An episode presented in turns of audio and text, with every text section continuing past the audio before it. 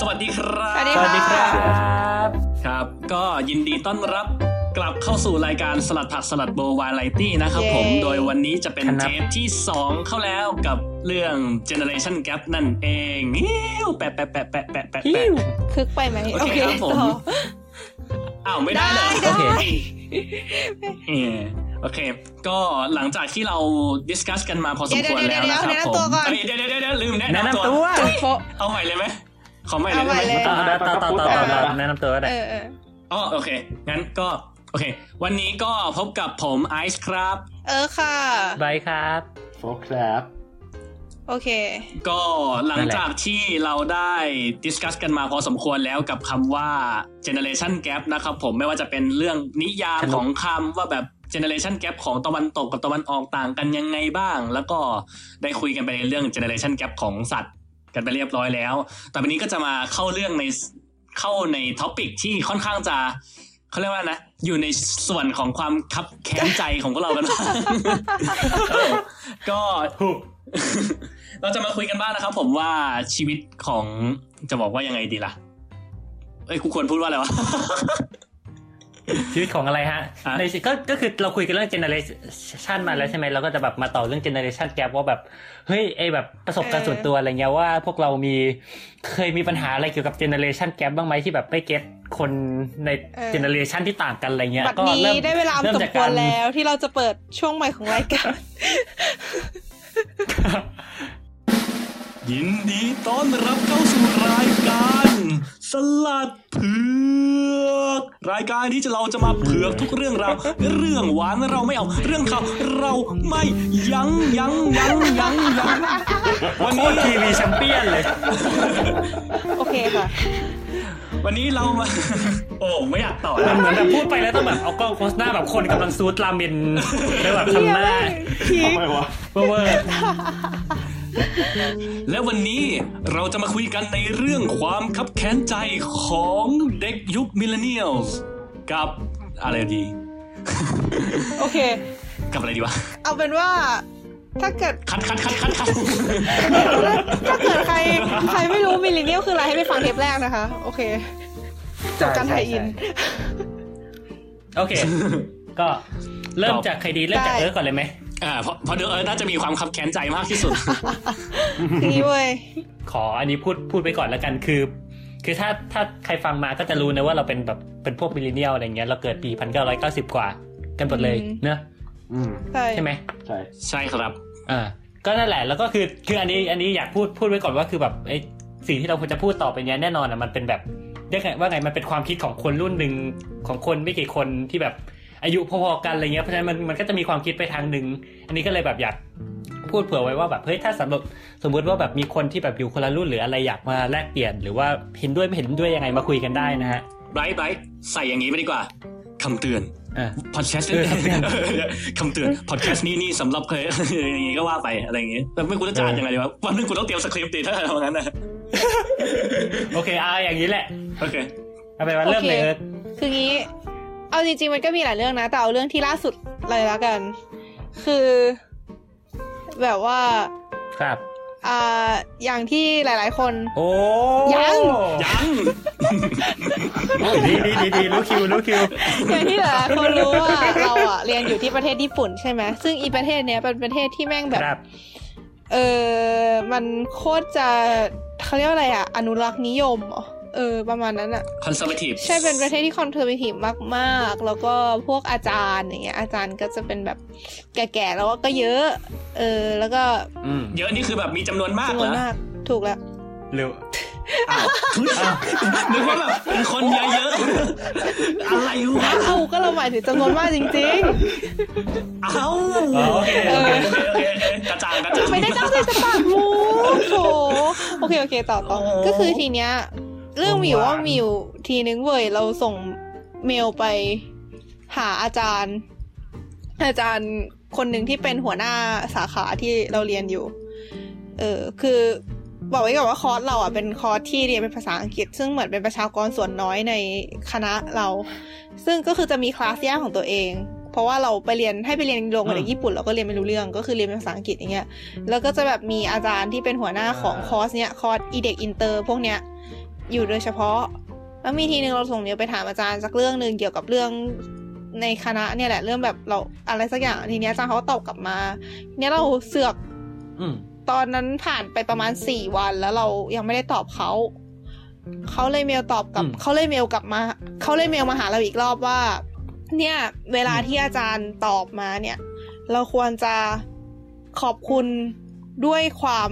อะไรอะแบบ thank you with gratitude อะ เออ แล้วก็อืมเหมือนประมาณว่า การที่เราทำแบบเนี้ย คือเราไม่ตอบเมลเขาอะเป็นการกระทำที่มัน impolite คือแบบมันมันไม่สุภาพอะไรอย่างเงี้ย เป็นการกระทำที่หยาบคายและดูเขารู้สึก disappoint กับเรามาก ผิดหวังเหี้ยเออ เราอ่านแล้วเราก็ช็อกเว้ยแบบเฮีย ขนาดไม่ได้ตอบเมลขนาดไม่ได้ตอบเมลคือแบบชีวิตกูแบบตอนนี้คือแบบมือสั่นอะไรเงี้ยแบบคือตอนนั้นคือแบบคือเฮียจริงคือคือคือตอนนั้นแบบรีบส่งกลับเขาไปเลยเว่าแบบขอโทษค่ะแบบเหมือนกับขอโทษที่แบบคือคือแบบว่าแบบขอโทษที่ทำผิดอะไรอย่างนี้ขอหวังว่าจะไม่โกรธเรื่องนี้แล้วแบบเหมือนกับครั้งต่อไปจะระวังมากขึ้นอะไรแบบ เขียนไปเออแบบยาวๆเยอะๆขอโทษขอโทษอะไรอย่างนี้เขาไปอะไรอย่างเงี้ยเขาก็เปิดก็ตอบกลับมาว่าเออไม่เป็นไรก็คือเข้าใจว่าเขาคงแบบอยากจะเตือนแหละว่า คือคือเราก็ยังเหมือนเรายังถือว่าเด็กอยู่ในใน ในอ่ามหาลัยเงี้ยเขาก็คงอยากจะเตือนแหละว่าต่อไปเราทำแบบนี้อืมไม่ได้นะ อะไรเงี้ยก็เข้าใจอะเหมือนเขาบอกว่าเขาก็เตือนในฐานะครูคนหนึ่งอะไรเงี้ยแต่คือคำที่เขาใช้ก็คือแบบเฮียกูจะช็อกตาย รู้สึกเหมือนไปฆ่าใครมาไอ้ฟังดูเหี้ยญี่ปุ่นดีเหมือนเหมือนแบบเขาเรียกว่า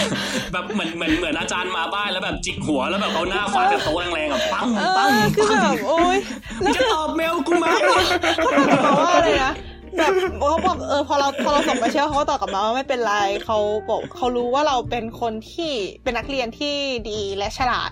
ซึ่งเหมือนเป็นการขยี้กูซ้ำไปอีกว่า แบบเออแบบมึงฉลาดมึงมึงไม่มีมารยาทอะทำไมคิดไม่ตอบเอเมลอกูไหมเออเออประมาณเนี้ยคืออีแล้วแล้วไอ้มันก็ก็ขยี้ซ้ำเหี้เลยยแบบนั่นแหละขยี้กันไป ประมาณนี้ อันนี้คือเรื่องล่าสุดที่เจอนะคะอ่ามีมีใครอยากฟังต่อไหมแบบละก่อนหน้านั้นไม่มีไม่นิดนึงอ่าฮะคือคืออ่าเหมือนกับเอออันอันนี้คือแบบจะไม่ได้เป็นการประทะกันอย่างสิ้นเชิง แต่เหมือนเป็นความขัดแย้งเล็กน้อยเหมือนเป็นความความลำคาญเล็กน้อยๆมากกว่าเหมือนประมาณว่าแบบครับแบบประเทศญี่ปุ่นมันก็เป็นประเทศที่แบบค่อนข้างจะเออเจ้าระเบียบพิธีรีตองอะไรพวกนี้ก็เยอะใช่ไหม ที่นี่ทุกอืมครั้งคืออันเนี้ยมันจะไม่ใช่เป็นจับพอเจาะจงเรื่องในเรื่องนึงแค่เหมือนอารมณ์แบบบ่นนั่นแหละผมมาบ่นว่าไง คือคอร์สเราอะ มันจะมีเหมือนแบบบางทีมันจะมีจัดปาร์ตี้กันในในในคอร์สอะก็คือจะคนที่ร่วมก็จะเป็นเด็กเด็กในภาควิชาแล้วก็อาจารย์ คือพวกที่เรียนเป็นภาษาอังกฤษเนี่ยแหละ เป็นคอร์สเนี้ยมันจะมีจัดปาร์ตี้กัน ทุกครั้งที่จัดปาร์ตี้เนี่ยมันก็จะแบบเหมือนกับ ก็ต้องคือพวกนักเรียนก็จะเป็นคนเตรียมงานอะไรเงี้ย อาจารย์ก็จะแบบเหมือนกับเป็นคนที่เข้ามาร่วมงาน แบบเป็นเป็นส่วนหนึ่งที่เข้ามาร่วมงานแล้วแบบคือเราจะเหนื่อยทุกครั้งที่ต้องต้องที่มีปาร์ตี้อะไรพวกนี้เว้ยเพราะว่าแม่งการติดต่อแม่งแบบยุ่งยากระดับสิบแบบ คือคือคือเหมือนกับว่าเวลาจะติดต่ออาจารย์ทีอย่างเงี้ย โอเคส่งเมลไปแล้วบางทีต้องไปเจอด้วยตัวเอง บางทีต้องนัดอะไรอย่างนี้แล้วแบบเหมือนกว่าจะแบบ manage ที่จะไปเจอกับอาจารย์ครบทุกทุกคนที่อยู่ในอันเนี้ยแล้วแบบมันเหนื่อยมากอะไรอย่างนี้เป็นไอ้ฝ่ายติดต่อเนี่ยมันเหนื่อยมาก แล้วแบบเหมือนบางทีอะแบบเรื่องเงินอย่างเงี้ยงบประมาณที่ใช้จัดปาร์ตี้อย่างเงี้ยมันก็ไม่พอแล้วก็แบบ เออคนคนที่เขาช่วยประสานงานเป็นเลขาของคอร์สอะเขาก็แบบเหมือนเป็นคนที่ประสานงานอะไรพวกนี้อืมด้วยเขาจะแบบประมาณว่า บอกว่าเออไปขออาจารย์สิแบบประมาณว่าบอกให้อาจารย์แบบช่วยออกเพิ่มนิดนึงแต่แบบคือแบบดูหน้ากูนิดนึงแบบขอยังไงวะอาจารย์อาจารย์แต่ละคนจะแบบมี image ประมาณว่าแบบคนญี่ปุ่นที่จริงจังที่แก่ๆหน่อยอะไรเงี้ยแล้วแบบอือฮึคือแบบ คือเราจะอารมณ์แบบประมาณว่าปวดหัวทุกครั้งที่แบบต้องมีเรื่องติดต่อกับพวกอาจารย์หรืออะไรอย่างเงี้ยหรือแบบเมลอย่างเงี้ยบางทีก็ไม่รู้ว่าควรจะอ่าฮะพิมพ์ยังไงให้มันแบบโอเคอะไรอย่างเงี้ยเออเออแต่มันดูญี่มันปุ่นมันเป็นปัญหาญี่ปุ่แบบญี่ปุ่นญี่ปุ่นเนี่ยแหละ ซึ่งก็รู้สึกได้ถึงความเจเนอเรชันนิดนึงเพราะแบบอย่างถ้าจะคุยกับเพื่อนในรุ่นเดียวกันนี้ มันจะแบบไม่ไม่มีปัญหานี้เลยคือ คือก็คงเป็นเพราะว่าเป็นเป็นรุ่นเดียวกันด้วยแหละนะแต่ก็คือแบบ รู้สึกได้ถึงความแตกต่างอย่างชัดเจนว่าคนรุ่นเดียวกันไม่แบบเพื่อนใครบอกคนญี่ปุ่นตรงเวลานะคะ มาดูเซอร์เคิลเรานะคะ แม่งสายกันแบบรัวๆ สายกันเยอะชิบหายสายกันแบบนัดกันแบบจะไปกินข้าวกันกี่โมงแบบเหมันจองร้านไปแล้วด้วยนะแบบสาย ไม่ตื่นเลยเงี้ยแบบโอ้โหแม่งนั่นแหละ ก็แบบคนคนที่แบบตรงต่อเวลาหรือแบบเคร่งในกฎระเบียบจริงๆอะมันคือคนรุ่นก่อนเว้ยไม่ใช่คนรุ่นนี้ อย่างที่เทปที่แล้วบอกไปนะคะ รุ่นยูโทริถ้ายังจำกันได้นะคะยูโทริก็คือรุ่นยูโทริก็จะแบบไม่ไม่ใช่แบบ stereotype คนญี่ปุ่นที่เรารู้จักกันดีแหละ ประมาณนี้ แค่นี้ละกัน แล้วจริงๆก็ก็ก็เหมือนเยอรมันปะเหมือนเหมือนเยอรมันเขาก็บเป็อนกไงเป็นไงหมือกัเล่าว่าเล่าเล่าคนเดี๋ยวนี้ก็แบบไม่ได้ strict ไม่ไม่ไม่ไม่มีรายละเอียดเท่าไหร่แต่เคยได้ยินเหมือนกันว่าเขาเขาบอกว่าแบบคนเยอรมันยุคนี้ก็ไม่ได้แบบ strict แบบแข็งเท่าแบบคนเยอรมันยุคก่อนแล้วอะไรเงี้ยคนเยอรมันถ้าคนยุคก่อนเขาก็จะแบบมี stereotype ว่าแบบจะต้องเป๊ะมากๆอะไรเงี้ยอ่าอ่าฮะเข้าใจเข้าใจคนเยอรมันยุคนี้ก็ไม่ใช่คนเยอรมันแล้วปะวะก็จะจะว่าอย่างนั้นก็ได้ไอ้เป็หี้นยแบบเขาเรียกว่าอะไรนะลูกครึ่งทั้งหลายใช่ไหมอืมหรือว่าไงก็หลาย ๆ อย่างในฟิก็จีมีเหรอเป็นเออซีดิสทาอ่าเลเลยยใช้ใช้ใช้ใช้คำว่าผู้อพยพ immigrant refugee มันรีภัยใช่ผู้อพยพเออใช้ใช้ใช้คำว่า immigrant ดีกว่าเพราะแบบบางคนก็แบบมานั่นแล้วอะไรเงี้ยก็คือแบบซึ่งซึ่งก็พวคือมันใหญ่มันมันมันก็มีตั้งแต่หลายจากหลายประเทศอะตั้งแต่ในยุโรปเองก็มีแบบจากอิตาลีจากยูเครนเอ้ยจากอะไรวะอูการนี่อะไรฮังการีอะไรอย่างงี้กันจีดานหรือว่าเอไม่อจริงไม่กระทั่งอย่จากแบบตะวันออกกลางเองอะไรเงี้ยอย่างของเนเธอร์แลนด์อะจะเป็นจีนกับตุรกีซะเยอะซัมฮาวคือแบบเอาจริงๆเห็นหน้าจีนมาแต่ไกลเลยแล้วก็แบบเฮ้ยแบบเออแบบเขาก็พยายามจะแบบ พูดว่าแบบเออเขาเป็นคนแบบดัชนะเอออะฮะคนจีนมีทุกที่ในโลกเลยจริงไม่ไม่ไม่แต่คือมันเยอะเป็นพิเศษในไม่รู้อะเรารู้สึกว่าในเนเธอร์แลนด์มันอ้าวเหรเยออะอันนี้ไม่รู้เหมือนกัเยอะแบบจำนวนนะไม่ได้เยอะแบบ เออโอ้จ้ายังไม่จบจะขยี้อยู่นะคะยังไม่จบ คือในในมหาลัยมันเราจะตอบเมลกูไหมเดี๋ยวยังไม่จบเหรอวะเฮ้ยเราเขียนอาจารย์แล้วเว้ยเราเขียนอาจารย์แล้วเว้ย ในมหาลัยเราอะก็เคยมีนักเรียนแลกเปลี่ยนที่เป็นคนออสเตรีย แต่ว่าจีนมาเลยชื่อทั้งชื่อทั้งหน้าจีนมาเลยอะไรอย่างงี้ก็มีเหมือนกัน อืมอืมเพื่อนเพื่อนเพื่อนเราก็ชื่อจีนมาเลยเหมือนกันอืมแล้วก็แบบบอกว่าเป็นคนดัชก็เลยแบบ เออเออเดี๋ยวเดี๋ยวเดี๋ยวเราจะไม่นอกเรื่องเราจะไม่นอกเรื่องโอเคค่ะอะโอเค ต่อไปนี้นี่เป็นเทปเรื่องมัลติคัลเจอรัลิซึมถุนะยฮะครับผมจะบ้าเลยเหรอเออเออแล้วนอกจากเรานี่มีใครมีเรื่องอัดตันใจเลยไหมไม่มีอะเออไม่มีแล้วเหรอ มันเออเอเรื่อองเมื่อมีกี้มันเอยังอแบบมีเออมีเออมีมันมันยังไม่ขนาดนั้นอะ มีแต่ว่าเดี๋ยวเออจะโยงเข้าหัวข้อก่อน เออเดี๋ยวจะโยงเข้าหัวข้อหนึ่งก่อนเลยค่อยเล่าต่อ แต่ว่าตอนนี้เอาแบบโดย in general ทุกคนมีอะไรแบบอยากเล่าไหมอ๋อรู้สึกว่ามันเป็นเทปบนของสำหเอิรับร์กเผือกตอนความคับแค้นใจของเอิร์กพาร์ทวันอีไม่ทำเป็นพาร์ทได้เลยเหรอวะโอเค ก็ต่อไปเป็นของเราแล้วกันไหมหรือไงหรือหรือของไบร์ทก่อนอ่าไบร์ทใช่ใช่ไปของดีกว่าเอาของไอ้อะไปดีกว่า ฮะ ไปดีกว่า ใบนึกไม่ออกตอนนี้อ๋อข้ามไปก่อน ของไอซ์เหรอ คือของไอซ์จะไม่เจอในสังคมที่นี่เท่าไหร่อะนะ เพราะว่าอย่างอืมเพราะว่าอือหือที่เนเธอร์แลนด์อะ มันค่อนข้างจะแบบเขาเรียกว่าอะไรอะ แบบทุกคนเท่ากันอะอ่าจะแบบหัวหน้าหรืออ่าฮะลูกน้อง อายุมากกว่าน้อยกว่า บางคนอายุยี่ยี่สิบเจ็ดถ้าทำงานไม่ดีก็โดนด่าได้อะไรอย่างเงี้ยแล้วเขาก็ไม่ได้ถืออะไรเพราะถือว่าแบบเขาต้องการแบบคริติคอลส่วนใหญ่จะที่จะมีปัญหาจะมีปัญหากับคนไทยเนี่ยแหละก็สำลักสำลักน้ำใครลายกันใครหมดแล้วใครนะ ก็คือขอยกตัวอย่างอ่าแบบว่าบรรยากาศการทำงานแล้วกันเนาะก็แบบหลาย ๆ ครั้ครังบด้วยความที่ว่าอย่างเราก็นะฮะทำอารมณ์ประมาณแบบว่าสมาคมนักเรียนหรือแบบสมแบบเอาพูดง่ายๆก็เหมือนเป็น student association นะนะก็มีทั้งแบบทั้งใน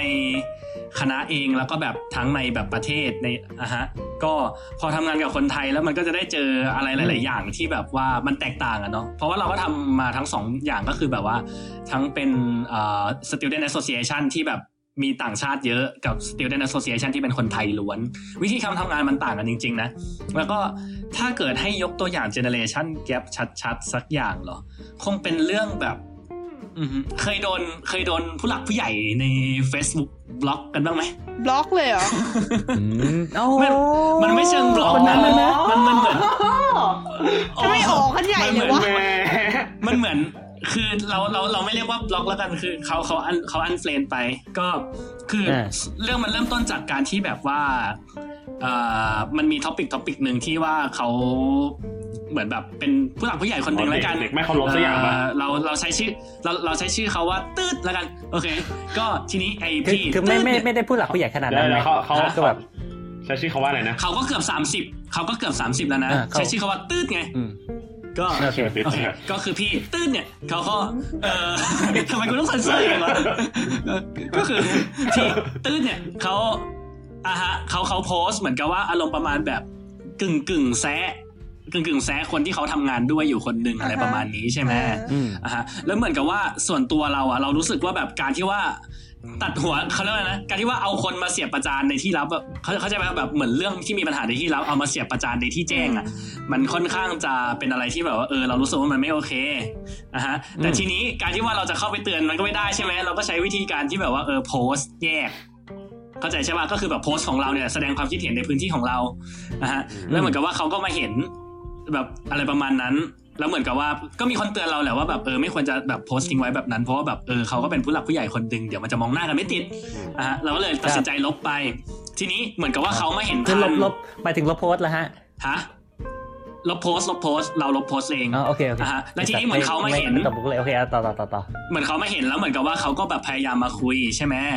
อะฮะเราก็เลยแบบ เออด้วยความที่ว่าแบบไหนๆเขาก็มาแล้วแล้วก็แบบเตือนแบบอ้อมๆไปอะพยายามเหมือนกับเขาก็พยายามจะมาตะล่อมถามว่าแบบเฮ้ยเราแซะเขาหรือเปล่าอะไรอย่างนี้ แต่เราก็แบบเออเออแบบเพื่อคือตอนแรกเราก็คุยกับเพื่อนอีกคนนึงว่าแบบเฮ้ยบอกไปเลยแม้ว่าเราตั้งใจจะว่าเขาแล้วแบบเหมือนคือ ด้วยสังคมคนไทยที่เขารู้สึกว่าแบบเฮ้ยอย่างน้อยเขาก็เป็นผู้ใหญ่อะแบบเออเคารพเขาหน่อยแบบเออแบบเออเราเตือนเขาอ้อมๆไหมสุดท้ายรอบนั้นก็เลยเตือนอ้อมๆไปว่าแบบเออผมคิดว่าแบบ ถ้าเกิดมันมีปัญหาผมเข้าใจพี่นะว่าปัญหาเป็นอย่างงู้นอย่างนี้ แต่ว่าผมว่าถ้าเกิดพี่มาถามแบบเสียประจานแบบนั้นผมว่ามันไม่ดีมั้งอะไรอย่างนี้ สุดท้ายแกก็เข้าใจแล้วก็จบไปอือฮึเรื่องนั้นก็ยังไม่หนักเท่าไหร่ แต่ว่าคนเดิมเนี่ยแหละพิอ๋ทอตื้อันนนี้รอบแรกอ่าพิทตื้นเนี่ยเขาอยู่ดีเหมือนกับว่าเขาแสดงความเห็นเรื่องอะไรสักอย่างจำจำไม่ได้แล้วในเฟซบุ๊กว่าฮะเออเขาเขาเอ้ย คือคือคือคิดว่าจำได้แต่ว่าควรพูดเปล่าวะเอ่อมันเอ่อเดี๋ยวเดี๋ยวท่อนท่อนนี้ค่อยไปเซ็นเซอร์กันก็ได้ไหมเอางั้นเลยใช่ไหมโอเคโอเคคือคือเขาไม่ใช่ off off record ใช่ไหมนึกว่าเสาเสาเสาทำแบบจดหมายจากทางบ้าน ถ้าเกิดถ้าเกิดใครอยากฟังโอนมาห้าร้อยนะคะ ได้เลยเหรออ่าฮะไม่แต่แต่แต่เขาเขาพูดประมเขาพูดเรื่องเรื่องนี้เลยปะคือเขาเขาบ่นว่าแบบเด็กสมัยนี้แบบพูดไม่มีคำลงท้ายปะสักอย่างอ๋อใช่ คือเขาเออใช่เขาไหมพูดเขาพูดเรื่องนี้โดยตรงเลยใช่ เออเออถ้าถ้าอย่างไรก็ไม่ต้องเซ็นเซอร์เดี๋ยวเพราะมันเรื่องไม่มีปัญหาอะไรมากโอเคโอเคโอเคอ่าอ่าอ่าอ่าก็คือนั่นแหละครับเหมือนกับว่าไล่ไปเหมือนกับว่าเขาพูดอารมณ์ประมาณแบบว่าแบบเด็กสมัยนี้แบบพูดแบบไม่มีค้าไม่มีแบบไม่มีค้าไม่มีครับหางไม่มีหางเสียงเหมือนว่าไม่ให้ความเคารพกันอ่าทีนี้เราก็ไปแสดงความคิดเห็น มันปกติเลยอ่าทีนี้เราก็เลยแบบเออแบบไปแสดงความเห็นประมาณแบบว่าเฮ้ยบางทีมันไม่ใช่เขาเรียกว่าอะไรนะอ่าแบบ แบบเด็กมันก็มีเหตุผลนะแบบเหมือนกับว่าแบบภาษามันดิ้นได้อะเข้าใจใช่ป่ะแบบวัฒนธรรมทางภาษามันแบบมันเปลี่ยนไปได้ตามกาลเวลา แล้วก็ดีเบตแบบปกติอะนะแล้วเหมือนกับว่าเหมือนกับว่าเขา consider ว่าไอความคิดเห็นที่เราไปเสนอเนี่ยมันเป็นการก้าวร้าวมันเป็นการแบบเออแบบไม่เห็นด้วยกับเขาแบบไปเห็นแย้งกับเขาแล้วเขาไม่ชอบอะแล้วเหมือนกับว่าพอเราดิสคัสกันมากแล้วแบบเอาเอาปัญหามาถกกันปุ๊บแล้วเขาสุดท้ายแล้วพอแบบ พอมันมันเริ่มไม่มีที่เนื้อหาแล้วอะ สุดท้ายเขาก็เริ่มแบบโจมตีประมาณแบบว่า อืมแบบอืมเด็กสมัยนี้มันก้าวร้าวเนาะแบบว่าเออแบบไม่ค่อยฟังแบบเออ แบบไม่ให้ความเคารพกันนู่นนี่นั่นอะเข้าใจปะก็คือแบบสุดท้ายแล้วก็มาโจมตีเรื่องว่าแบบเออเพราะว่าอายุไม่เท่ากันก็เลยแบบไม่เข้าใจอะไรแบบเนี้ยแล้วสุดท้ายแบบพอพอคุยกันมากๆคันไอ้แบบพอพอแบบสถานการณ์มันเริ่มคุกกุ่นขนาดนั้นสุดท้ายเขาก็ทักแชทมาอืมพี่ตืดเนี่ยเอออือฮึเขาก็บอกว่าครับอะฮะแบบขออนุญาตแบบ unfriend นะ เขาเขาเขาแท็กทักมาขออนุญาต unfriend ทักเนี่ยมาขออนุญาต unfriend เขาจะแบบบอกกูทำไมอะไรอย่างเงี้ยแม่อืมไอเราไอเราก็เข้าใจอะนะเพราะว่าเราก็ไม่ได้คือเอาง่ายๆคือไม่ได้แคร์แต่ก็คือแบบเออเราก็แบบเออเขาเข้าใจครับเข้าใจครับ ก็เอออันเฟรนก็ได้ไม่เป็นไรครับ อะฮะสุดท้ายแล้วก็คือแบบเออก็จบไป แต่ว่าคือเอาจริงๆนอกจากพี่ตื้นเนี่ยมันมีพี่ปิ๊บที่ว่าเขามา ที่ว่าเขาแบบมันเป็นอารมณ์ประมาณแบบริ้วล้ออะลูกคู่ลองลองนึกลองนึกถึงประมาณอ่า ลองลองนึกถึงหนังจีนเออหนังจีนอะไรสักอย่างอะที่แบบว่ามันจะมีฉากแบบณโรงเตรียมแล้วแบบมีแบบพระเอกเดินเข้ามาแบบปึ๊บปึ๊บปึ๊บแล้วก็แบบเฮ้ยไอ้นั่นมันใครอะไอ้นั่นมันใครอะโอ้แบบไอ้เนี่ยไม่น่าไม่เคยเห็นหน้ามันเลยนั่นเนี่ยเออเออเนี่ยมันจะมาทำอะไรก็ไม่รู้นะอะไรแบบมันจะเป็นเสียง background อะนึกถึงนึกถึงภาพแบบพันธมิตรอะคือ เราเราให้คำนิยามว่าแบบเป็นตัวจ๊อกแจ๊กแล้วกันอะ ฮะคือคนเนี้ยคือคนคือคนที่สายเผืแบอกบสายไม่เผืได้อกไม่ได้ใช้แบบเขาเรียกว่าอะไรนะอ่า แบบเหมือนกับว่าแบบไม่ได้มา discuss ด้วยปัญหา ไม่ได้ถกกันด้วยความรู้ มีหน้าที่ใส่ไฟอย่างเดียวมาผสมลงอ๋อที่เขาว่าแบบเออกูนึกออกแล้วกูนึกออกแล้วคนเท่ากันนี้อะอ่าคนเท่ากันครับ เออ แต่จริงๆ ไม่แน่ใจนะว่าเคสแบบเนี้ยถือว่าแบบเป็น generation มันดูไม่ห่างกันขนาดนั้นหรือเปล่าวะ generation gapซะทีเดียวหรือเปล่าวะเออมันดูใช่คือมันมันมันห่างถามมันว่ามันไม่ใช่ว่าแบบห่างเขาเป็นคนเพราะเจนว่า X อะไรเงี้ยเราเออเรายี่สิบเขาสามสิบก็จริงได้ gap หนึ่งเลยนะอืมใช่ไม่ไม่แต่แบบอืมแต่แต่มันถ้าแบบตามปกติเราก็จะวางว่ามันเป็นเป็นเจน Y เหมือนกันไหมเป็น millennial เหมือนกันอ่าฮะอืมฮึก็น่ะอะแต่ว่านั่นแหละบอกคว่าร่าวๆไงก็คือแบบว่า มันมันเป็นมันเป็นเขาเรียกว่าอะไรนะมันเป็นแบบแนวแนวคิดของเขาที่เรารู้สึกว่าแบบใช่เอใช่อมันไม่ใช่ตรงกันอะเพราะว่าแบบมันก็เป็นคำที่อ่าเราเหมือนเหมือนที่พวกเราได้คุยกันในเทปที่แล้ว แบบเด็กสมัยนี้อะอืมอืมนะฮะซึ่งเรารู้สึกว่าแบบอ่าเอหาอไม่ก็มาจากไน่ที่แบบใช่เราเรายังไม่มีนิยามดีๆของ generation gap อะอืมคือถ้าเกิดถ้าเกิดไม่ได้อยู่ในเทปเนี้ยเราก็จะแค่มองว่าไอคนนั้นอะอ่าแม่งไม่ไม่ได้คิดเหมือนเราที่ว่าคนเท่ากัน คนเหมือนอะกันฮะอ่าฮะ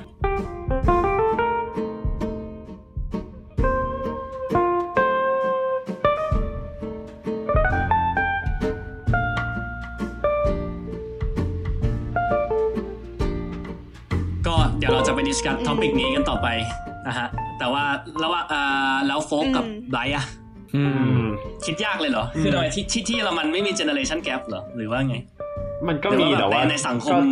ก็ไม่อืมอย่างที่กูพูดไปอะ มันไม่ได้มองว่าปัญหามันเกิดเพราะ generation gap อะคือก็ก็เคยอยู่แล้วแหละที่จะมีแบบเรื่องตบตีกับคนแก่คนเฒ่าในเมืองนี้วิอุ้ย เผลอเผลอพูดอะไรไปไม่ไม่ไม่มีอะไรแหมไม่แต่ครับครับอืมอืมเป็น no comment โอเค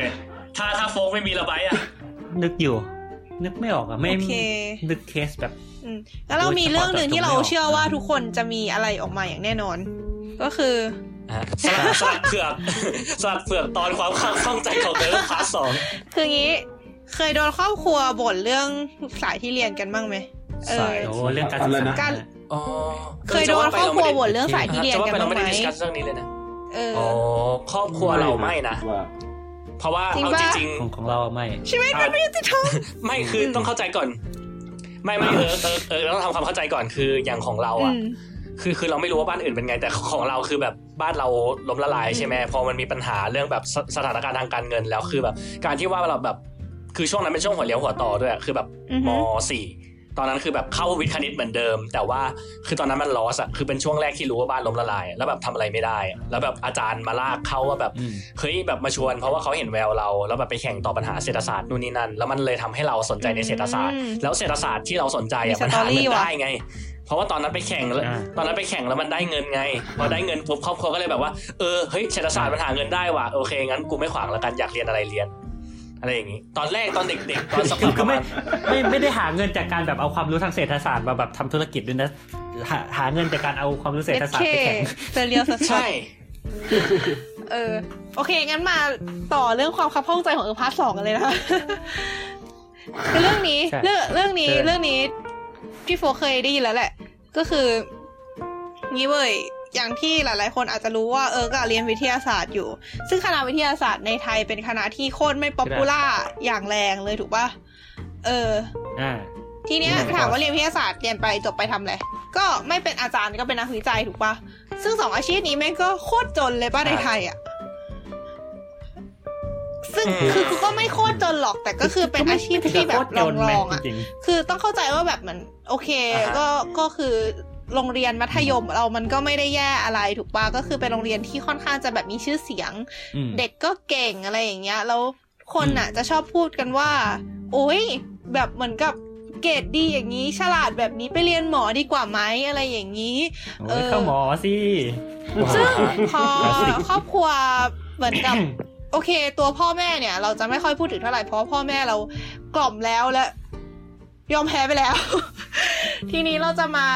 ต่อกันเรื่องพวกญาติญาติๆที่หลาย ๆ คนอาจจะมีปัญหากันก็คืออ๋อเออป้าข้างบ้าน ไม่ใช่ป้าข้างบ้านเป็นป้าแท้ๆเนี่ยแหละป้าในบ้านป้าเลยล่ะแท้ๆเนี่ยแหละแต่ไม่ได้เจอกันบ่อยมาก ก็คืออยู่คนละจังหวัดกัน แต่ก็คือแบบมีแบบกลับไปเยี่ยมบ้างอะไรอย่างนี้ ทีนี้เหมือนโอเคเราว่าเราโชคดีกว่าบ้านอื่น อย่างหนึ่งตรงที่ว่า ในรุ่นของเราอะ มีแค่เรากับน้องสาวแท้ๆของเราอะ ที่ที่มีอยู่ในตระกูลอะพูดง่ายๆก็คือพ่อพี่น้องของพ่อและแม่ ไม่มีใครมีลูกที่อายุพอๆกับเราเลย คือเอาคือมากกว่าเอาเป็นว่าหนึ่งพันพ่อเราอะ มีแบบมีพี่น้องสี่คนรวมพ่อด้วยนะ ตอนเนี้ยอ่ามีแค่น้องคนสุดท้องที่เพิ่งแต่งงานมีเพิ่งมีลูกปีที่แล้วอะ ก็คือตอนนี้หนึ่งขวบอะ เออ อ๋อคือ คือของใช่ของแล้วก็คนอื่นเร็วสุดไม่มีใครมีลูกเลย ยกเว้นโอเคพ่อเรา ส่วนทางแม่อ่ามีมีน้องสาวคนนึงเขาก็ไม่มีโอเคลูกเหมือนกัน เพราะฉะนั้นอะ จะไม่มีเหตุการณ์ประมาณว่าแบบป้าเอาลูกป้ามาเปรียบเทียบอะไรเงี้ย นึกออกใช่ปะที่แบบเราเคยเห็นกันอะไรเงี้ยอ่าฮะแต่เราก็นึกว่าจะพ้นจากอะไรประมาณนั้นแล้วนะ แต่ก็ประมาณว่าก็โดนกัดอยู่เรื่อยๆ หลังจากที่แบบเขารู้ว่าเราอะอยากเรียนวิทยาศาสตร์ เออจะบอกว่าอยากอยากเป็นนักวิจัยอะไรอย่างเงี้ยเขาก็จะประมาณว่าแบบเหมือนประมาณว่าแบบแบบจบไปเรียนอะไรอย่างงี้แบบเหมือนกับมันไม่พอกินหรอกอะไรอย่างเงี้ย ที่แบบพีคๆก็แบบมีทีหนึ่งไปกินข้าวด้วยกัน ไปกินข้าวกับครอบครัวแบบอ่าฮะเหมือนกับกับพวกญาติญาติๆพวกนั้นน่ะเขาก็ประมาณอ่าว่าแบบก็เป็นอาหารดีหน่อยแบบแพงหน่อยอะไรอย่างนี้ใช่ไหมพอก็กินไปทีนี้อยู่ๆเขาก็พูดขึ้นมาว่า เนี่ย เออกินให้ไปเยอะๆเลยเนี่ยตอนเนี้ยเพราะว่าเดี๋ยวโตไปอะ ก็ไม่ได้มีไม่ได้กินแล้วอะไรแบบเนี้ยประมาณว่าแบบโถโตไปก็จะไม่มีตังค์ไปกินอะไรแบบนี้แล้วอะเออเคเออเกินไปหนาแล้วก็แบบทำอาชีพแบบนี้แล้วมันจะมีกินเหรอ ไม่ค่ะ ไม่เสือกสิ อันนี้เป็นหนึ่งในที่เจออะนะ แล้วก็เหมือนกับเขาทางทางป้าแล้วก็สามีป้าอะไรเงี้ยเขาแบบทำเกี่ยวกับเรื่องแบบ การเงินแบบเล่นหุ้นหรือแบบมีอืมเกี่ยวกับอะไรประมาณเนี้ย แบบ แล้วเขาก็จะเหมือนประมาณว่าเขาจะชอบมาพูดประมาณว่า เออเราศักยภาพของเราเนี่ย เหมือนกับประมาณว่าเป็นหมอได้อะไรอย่างเงี้ยก็แบบ อืม ใช่ไหม ก็คือแบบเหมือนเขาเคยเขาเคยพูดประมาณว่าแบบอะไรวะ คือเขาไม่ใช่พ่อแม่เราเนอะเว้ย แต่เขามาบอกให้เราสัญญาว่า ครับ ถ้าเหมือนเหมือน อ๋อใช่ ตอนก่อนเราเข้ามสี่ที่โรงเรียนที่โรงเรียนของเราอะ่ะ เออเขาเหมือนเขาอยากให้เราไปอีกที่หนึ่งมากกว่าไรู้เลยเขาอยากให้เราไปอีกที่หนึ่งมากกว่าที่ก็อยู่แถวสามย่านอ๋อเออ นั่นอีแหกละ ที่ที่อยู่ใกล้กว่าอ๋อซึ่งอ่าฮะเขาก็ไม่ใช่พ่อแม่เราด้วยนะ แล้วแล้วพอซึ่งเราก็ไม่ได้เราก็ไม่ได้ปรึกษาเขา คือไม่ได้ปรึกษาเขาเว้ย แล้วพอเขารู้เขาก็ประมาณด้ว่าแบบพยายามจะให้เราสัญญาว่า ถ้าเอิร์กอะ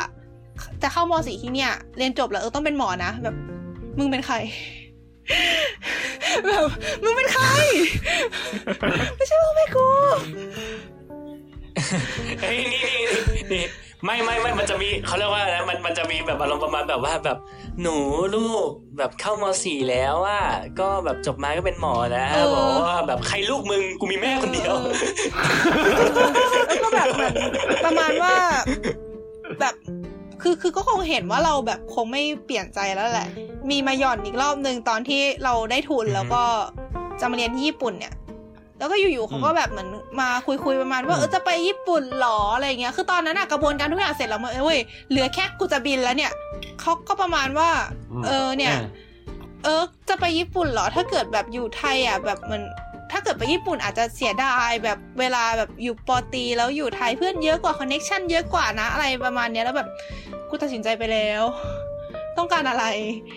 ตอนตอนที่นั่งน่ะตอนนี้นั่งหาข้อมูลกันเถียงกับแม่จะเป็นจะตายอะไรเงี้ย คือแบบคือแบบเราเราเคารพพ่อแม่มากตรงนี้ เพราะว่าแบบทุกคนเอาข้อมูลมาชนกันอะประมาณว่าพ่อแม่ก็แบบเอาข้อมูลมามามาให้เราว่าแบบอืม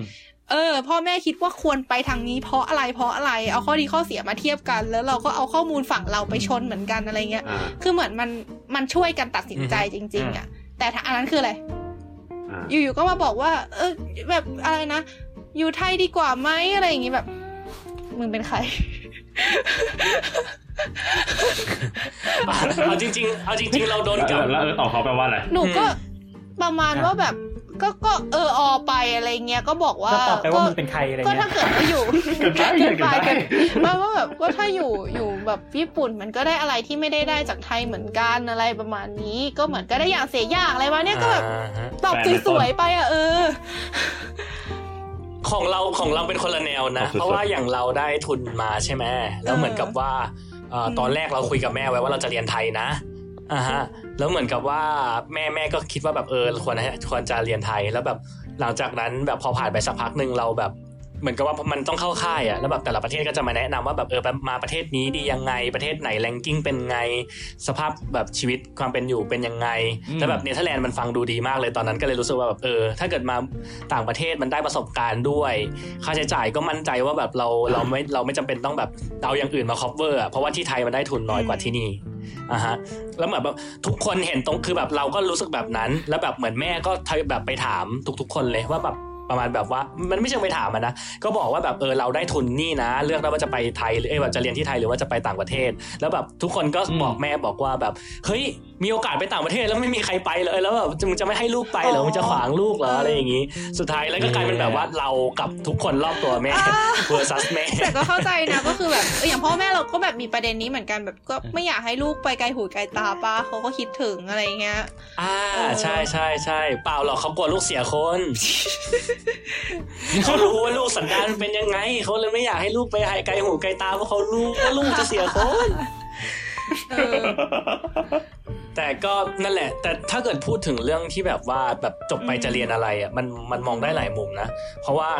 อย่างบางคนก็จะมองว่าแบบมันเป็นเรื่อง generation gap บางคนก็จะมองว่าแบบมันเป็นแบบ Asian stereotype อ๋อเออเพราะว่าแบบเหมือนกับว่า คนเพราะว่าต่างต่างชาติเขาไม่ได้ค่อยมีว่าแบบเออจบมาจะต้องเป็นนู่นเป็นนี่นะเอเชียมีแค่แบบแหละเออเอเชียนเนี่ยแหละที่แบบว่าแบบเออถ้าแบบคือแบบออปชันคุณมีสี่ออปชันน่ะแบบเคยเห็นมีมใช่ไหมแบบ Asian career option ที่แบบว่าแบบ you could be like doc either a doctor lawyer engineer or this straight out of family คืออ่าฮะนั่นแหละถ้าเกิดเป็นที่ไทยก็คงคล้ายๆกันนะเพราะว่าที่ไทยก็ค่อนข้างจะแบบบูชาหมอบูชาเพื่อนที่ไทยก็จะเหลือแค่ด็อกเตอร์อย่างเดียวไม่ไม่ไม่ของเอาจริงๆที่ไทยแบบใช่ด็อกเตอใช่ร์กับใช่เอนจิเนียร์โอเคนะ อาจจะเพิ่ม อย่างนั้นเลย เพราะว่าถ้าเกิดพูดกันตามตรงอะ ก็คือแบบด็อกแบบเขาเรียกว่าไงนะวิศวกรหมอ แล้วมันมันค่อนข้างจะมีสเตตัสในสังคมสูงอะอะเพิ่มทหารไปอีกแบบแบบเจ็บเจ็บเจ็บเจ็บเจ็บเจ็บเลยก็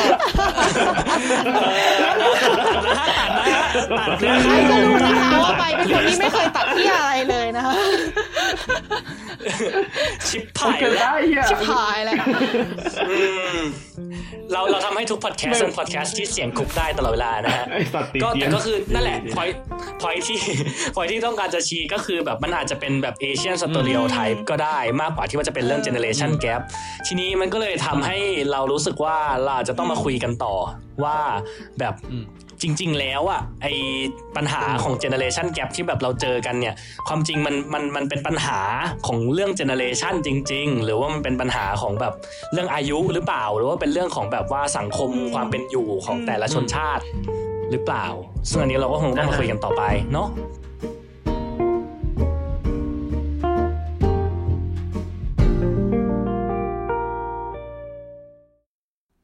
ถ้างั้นสมมติเราโฟกัสแค่เฉพาะของเอเชียอย่างเงี้ยอืม แบบในเอเชีย คือออย่างตัวอย่างใกล้ตัวที่สุดที่เคยเห็นอะคือน้องชายของพ่อคนหนึ่งของเราเป็นหมอ แล้วเวลาแบบกลับไปเยี่ยมอือฮึบ้านอ่าฮะที พวกคนเฒ่าคนแก่ คือไม่ใช่ญาตินะ เป็นเพื่อนเพื่อนๆของย่าเราอะก็จะเหมือนประมาณว่าหมอเหรอหมอเหรอแบบไปหาไปคุยไปแบบทุกสิ่งทุกอย่างแบบ เออแบบเหมือนโคตร crazy อะแต่ เหมือนเหมือนเป็นหลินปิงในอะไรอย่างงี้ข่าวทุกวันเราก็เห็นคนด่าหมอ เห็นคนทำร้ายหมอ เห็นคนแบบ ไม่ให้อ่าเกียรติใช่หมออะเรารู้สึกว่าตรงเนี้ยมันอือฮึขัดขัดๆกันอะอืมเราเลยอยากชวนคุยเหมือนกันว่า เออ ตรงเนี้ยคิดว่ายังไงโหแต่แต่จริง ๆ เรื่องหมอ ก็คือถ้าเกิดถามเราเราคงรู้สึกว่าแบบคือมันต้องเท้าความย้อนกลับไปก่อนอะว่าแบบความในความคิดของเราเรารู้สึกว่าในสังคมสมัยก่อนอะคือสังเกตว่ามันไม่ใช่แค่ มันไม่ใช่แค่คนเจนเบบี้บูมเมอร์หรือ Gen X ที่ต้องการให้ลูกไปเรียนหมอ แต่ว่ามันเป็นอะไรที่แบบมันมานานแล้วอะเราคิดว่ามันน่าจะเป็นที่สังคมสมัยก่อนอะเขาพยายามจะเชิดชูอ่าเขาเรียกว่าอะไรนะอาชีพที่แบบมันเป็นแบบมันสามารถหล่อเลี้ยงครอบครัวหรือสามารถช่วยครอบครัวได้จริงๆคือมันไม่แปลกปะเก็วะตปะที่จะเชิดชูหมอ เพราะว่าแม่งเป็นคนที่ช่วยชีวิตคนนะเว้ย ใช่ใช่ใช่มันมันมันก็เลยไม่แปลกที่ว่าแบบครอบครัวส่วนใหญ่จากจะให้ลูกเรียนหมอหนึ่งคือเพราะว่าเงินดีสองคือเพราะว่าอย่างน้อยเขามั่นใจได้ว่าถ้าเกิดแบบครอบครัวมีอะไรเป็นอะไรมีหมออยู่ในครอบครัวไง อันนี้ก็คือแบบมันเป็นความคิด เพราะว่าต้องเข้าใจว่าแบบวิทยาการของฝั่งตะวันออกเนี่ยมันสู้ตะวันตกอืมไม่ได้ในเรื่องของแบบสุขเขาเรียกอะไรในเรื่องของแบบสาธารณสุขถูกปะอะฮะมันก็เลยทำให้แบบว่าเออแบบหมอมันโดนเชิดชูเชิดชูคุณค่า แต่ เราอืมส่วนตัวเราคิดว่าพอมันมาถึงยุคนี้ที่แบบว่าคือหมอกลายเป็น elite ไปแล้ว มันทำให้อืมเขารู้สึกว่าแบบอาชีพหมอเนี่ย คือมันเป็นอาชีพที่แบบว่าเขาเรียกว่านะ คือเอาเปรียบคนจน จะบอกว่าเอาเปรียบคนจนอภิสิทธิ์ปะเป็นอภิสิทธิ์ชนก็ได้มั้งแต่ว่า ส่วนส่วนตัวรู้สึกเหมือนกับว่าพอพอเขามันเป็นแบบพอพอเขาเป็น elite แล้วอะเหมือนเหมือนกับว่าแบบเขามีเขาเขามีแบบ social status ที่สูงกว่าแล้วอะแต่ละคนก็เลย expect อ๋อกับอาชีพอาชีพนี้ ว่าจะต้องเป็นอาชีพเหมือนกับว่าแบบเขาเรียกว่าอะไรนะแบบพอตำแหน่งคุณสูงเป็นคนตัวอย่าอะงอะฮะควรจะเป็นแบบควรจะเป็นอาชีพที่แบบว่าเฮ้ยมึง work 24/7นะแบบว่าแบบทำงานคุ้มค่าจ้างทำงานคุ้มค่าเหนื่อย ที่กูจ่ายภาษีไปเนี่ยคือมึงมึงต้องรักษากูให้ตรงเวลาคือแบบกูไม่รู้หรอกมึงจะแดกข้าวตอนแบบเออแบบห้านาทีสิบนาทีแต่ถ้าเกิดกูต้องการมึงแล้วมึงไม่อยู่อะก็คือแบบเออภาษีกูเวสอะมึงเข้าใจไหมมึงมึงต้องแคร์กูสิกูเป็นคนจ่ายเงินเดือนให้พวกมึงนะอะไรประมาณนั้นอืมซึ่งเรารู้สึกว่าไอตัวไอตัวพอยต์ตรงเนี้ยแหละที่ทำให้คนอะรู้สึกว่าเขาจะโจมตีอาชีพหมอหรืออาชีพอะไรแบบเนี้ยมากขึ้น เพราะว่าเขารู้สึกว่าเหมือนเหมือนกระแสมันตีกลับอะประมาณแบบว่าแบบเหมือนเหมือนคนได้ดีอะ เหมือนเหมือนคนได้ดีเข้าใจใช่ไหมแบบพอพอมีคนได้ดีปุ๊บแล้วเรารู้สึกว่าแบบเออเราก็อยากจะแบบถ้าเกิดเราไม่คาดหวังกับเขามาก ๆ ก็คือแบบรอเหยียบซ้ำอะอ่าฮะใช่ใช่อืมอือืมมซึ่งทั้งสองอย่างมันไม่ดีกับตัวคนนั้นโดยตรงอะนะจริงๆเราเราเคยมีสมมติฐานคล้ายๆกันอยู่นะว่าแบบ จริงๆที่ส่วนหนึ่งคนเรียกว่าไงอะคนพร้อมจะตั้งแง่กับหมอเยอะคือโอเคเรื่องแบบดราม่าในเฟซด้วยว่าแบบเฮ้ยไปถึงแล้วเห็นหมอกินข้าวเห็นหมอช้านิดนึงแล้วแบบเป็นดราม่าอะไรเงี้ยห รือว่าแม้กระทั่งว่าไอ้พวกที่แชร์ต่อกันในไลน์อะเรื่องสุขภาพทางไลน์ส่วนสุดท้ายก็บอกโอ้ยหมอนี่นะแบบหมหมออจะปิดเอาบังกำไรออะไรย่างนู้นออย่างนี้ป่ะนี้หมอเลี้ยงหัวกับบไข้ริษัทอะไรอย่างยานี้ป่ะใช่อืมอ่าเป็นแบบ hidden agenda ใช่ใช่คือคือเราคิดว่าส่วนหนึ่งเป็นเพราะว่าหมอหมอมันเรียกว่าไงอะ คือมันจะมีอาชีพอยู่กลุ่มหนึ่งอะที่เรารู้สึกว่าเป็นอาชีพที่โดยตำแหน่งแล้วมีอำนาจเหนือคนอื่น โดย default เช่น นักการเมืองตำรวจทหารเฮ้ยททหารไม่ใช่นะ เพราะปกติทหารคือโอเค ถ้าไม่นับช่วงหลังๆเนี่ยทหารปกติแล้วทหารจะไม่มาคอนแทคกับคนปกติถูกไหมอ่าทหารจะอยู่ในกรมอยู่ในชายแดนอะไรเงี้ยอ่าแต่ตำรวจอะใช่ใช่ ทุกคนต้องเอาใจตำรวจป่ะทุกคนออกไปแบบทำอะไรผิดนิดหน่อยแบบตำรวจแจกใบสั่งอืมใช่ มันเราคิดว่าหมอก็เป็นเคสเดียวกัน เพราะว่าแบบ เออใครใครป่วยไปโรงพยาบาลหมอพูดอะไรคุณต้องเขาฟังกลุ่มอะความเป็นความตายของแต่ละคนเอออะอย่างตำรวจใช่ก็คือแบบกลุ่มความแบบว่าเออแบบคุณจะแบบมีชีวิตดีอยู่ข้างนอกคุก หรือคุณจะมีชีวิตอยู่ในคุก หรือแบบคืออะไรก็ตามที่แบบมันมันมันเหมือนเขาเรียกว่าสิ่งที่เรียกว่าแบบ authority อะก็คือแบบว่าเหมือนกับว่าเขาอ่าใช่เขามีอำนาจอะไรบางอย่าง ไม่ว่ามันจะเป็นแบบในทางแบบพฤตินัยหรือแบบนิตินัยหรืออะไรก็ตามที่แบบทำให้เรารู้สึกว่าแบบเราต้องให้ความเคารพเขาอ่าเข้าใจ ใช่ พอคราวนี้พอมันเป็นบุมกลับปุ๊บกลายเป็นว่าคนอคติกับตำรวจคนออคติกับหมออะไรเงี้ยนึกออกไหมเพราะว่าแบบเพราะเขารู้สึกว่าเขาอยู่ใต้อะ เข้าใจอ่าฮะ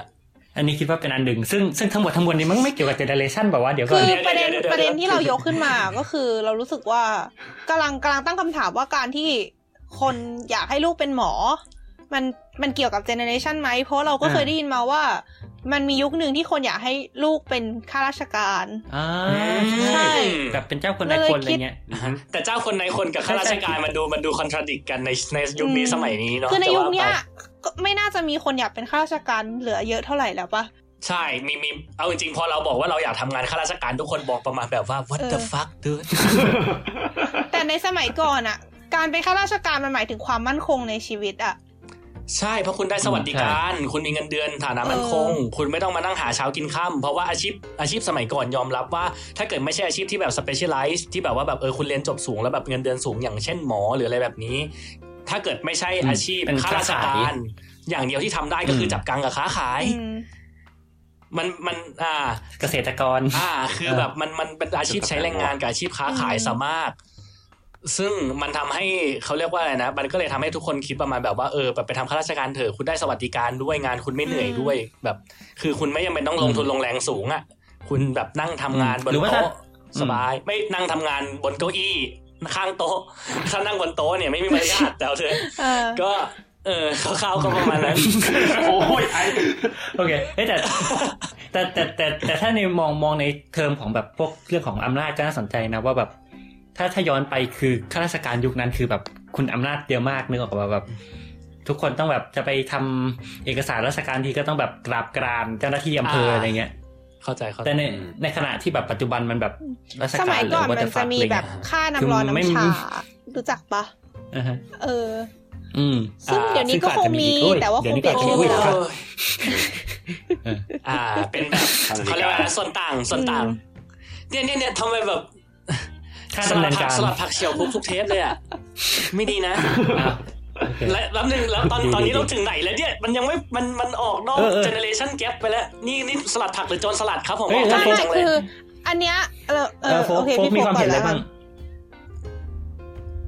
ฮะรู้สึกพี่โฟเงียบมีอะไรมาอยากพูดกูกูไม่รู้ว่าพูดอะไรหน่อยครับประเด็นประเด็นก่อนหน้านี้ที่มันเกี่ยวกับ generation gap มันคือโออะเคไรโอเควะงั้นอยากอยากอยากอยากงั้นบอกว่าโยงโฟกเข้ามาก่อนโฟกมีหน้าที่เป็น laugh track อะมีหน้าที่เป็นอะไรนะ laugh track คือแบบเหมือนแบบเคยดูซิทคอมว่าที่แบบว่า พอมีมุกตลกก็จะแบบฮ่าฮ่าฮ่าฮ่าฮ่าฮ่าฮ่าแล้วก็เงียอ๋บอรับแขกอ๋อเคยเคยเคยเออกูเออรับกูแขกประมาณนั้นรับแหละแขกนั่นเรื่องปกติไว้ยไม่ใช่เทปแรกเออกับกับเลิกเขาเรื่องกับเขาเป็นเรื่องเป็นเอเป็นอมากกว่านั้นนิดนึงกูเสียเวลาตัดคลิปมึงเพราะฉะนั้นมึงช่วยพูดอะไรเยอะๆหน่อยอ๋โอเคโอเคก็สรุปเออจะพูดว่าเอาอะไรเออนะจะเมื่อกี้บอกเออเออจะเออจะบอกว่าเออเออเออคือที่เราจัดยการกเรื่องนี้ขึ้นมาอีกอย่างหนึ่งก็คือ เรารู้สึกว่า มันไอไอการที่บอกว่าแบบอยากให้ลูกเป็นอะไรอะ มันเป็นส่วนหนึ่งที่บ่งบอกได้ว่าสภาพสังคมในตอนนั้นเป็นยังไง แล้วก็บ่งบอกถึงเจเนอเรชันของคนได้ด้วยปะแบบเหมือนอย่างยุคที่อยากให้คนเป็นนักข้าราชการอืมอะเป็นเพราะว่าช่วงนั้นคนแสวงหาความมั่นคงในอืมชีวิต ซึ่งอันนั้นควรจะเป็นยุคไหนคะนักเรียน อืมมันจะเป็นยุค baby boomer ปะเออ ประมาณเนี้ยคือ yeah เรามองแบบนี้นะ รู้สึกว่ามันเกี่ยวกันหมดเลยอะ คืออมจะมองว่ามันไม่ได้เป็นเพราะ generation gap มัน มันก็ใช่หรือเปล่า แต่คือเพราะ generation gap มันเกิดจากสภาพแวดล้อมสังคมในตอนนั้นไง มันเลยเหมือนกับว่าส่วนอันเนี้ยเลยกลายเป็นส่วนหนึ่งของ generation gap ไปด้วยอืม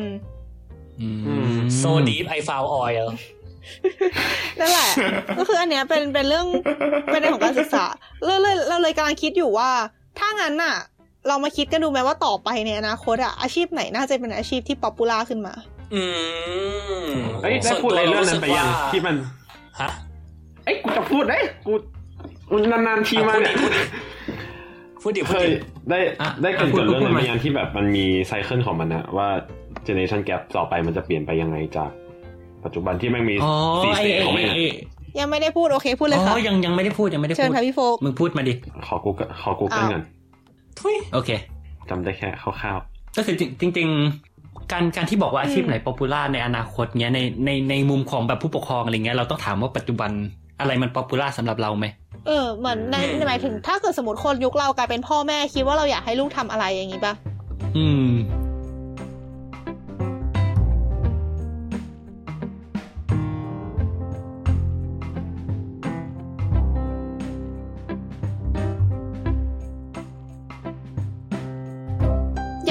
ใช่หมออะใช่รู้สึกเห็นสภาพหมอแล้วมันอนาถมากจริงๆจริงใช่ใช่ใช่อะเรารู้สึกว่าคนยุคนี้สมัยนี้ ด้วยด้วยความที่แบบว่าเป็นแบบเจนอะถ้าเกิดยุคที่ใกล้ที่สุดก็คือแบบคนเจน Y จะเริ่มเป็นพ่อแม่ถูกไหม เพราะว่าตอนนี้ก็แบบอะก็คือพอคนเจน Y น่าจะเริ่มแต่งๆกันอะฮะอ่าก็คือเรารู้สึกว่ายุคนี้เป็นยุคที่พ่อแม่ค่อนข้างจะปล่อย ก็คือแบบอาจจะอาจจะให้ทำตามความฝัน แล้วก็ออ p โพสทุกอาชีพที่เป็นขี้ปากคนๆอ่า เข้าใจปะที่โดนฟ้องง่ายอะไรอย่างนี้ปะไม่ไม่ที่ที่ที่ที่ทำอะไรผิดแล้วจะโดนด่าลงโซเชียลอ่าใช่ใช่เพราะว่าเรารู้สึกว่าแบบคนคือคนต้องการทำความความฝันก็จริง แต่คนก็ยังแคร์ social status อยู่ ฉะนั้นเรารู้สึกว่าเดี๋ยวสักพักหนึ่งอะไอ้ไออาชีพหมออะจะ shift down หมายถึงว่าแบบจะไม่ไม่ได้มีคนไปเรียนหมอซึ่งมากแค่นี้ขึ้นแม่งก็ชิบหายแล้วนะ เรารู้สึกว่าแค่นี้คนก็ไม่พอแล้วอะใช่ก็เพราะตอนก็นี้เหมือนเหมือนตำรวจอะ แต่เอ่อตำรวจก็เราว่าเดี๋ยวมันมันจะลงมาทางเดียวกันเป็นไปได้เพราะเหมืว่าอนกันแบบเหมือนกับว่าอ่าฮะแต่คือมันก็มองในแง่ดีก็คือแบบว่าก็ให้เด็กทำตามความฝันนะนะแต่ด้วยความที่ว่าด้วยความที่ว่าความฝันของแต่ละคนอะ เข้าใจใช่ปะด้วยความที่ว่าเออสถานะที่เป็นอยู่ของแต่ละอาชีพที่มันขาดแคลนอะ มันดันเป็นอาชีพที่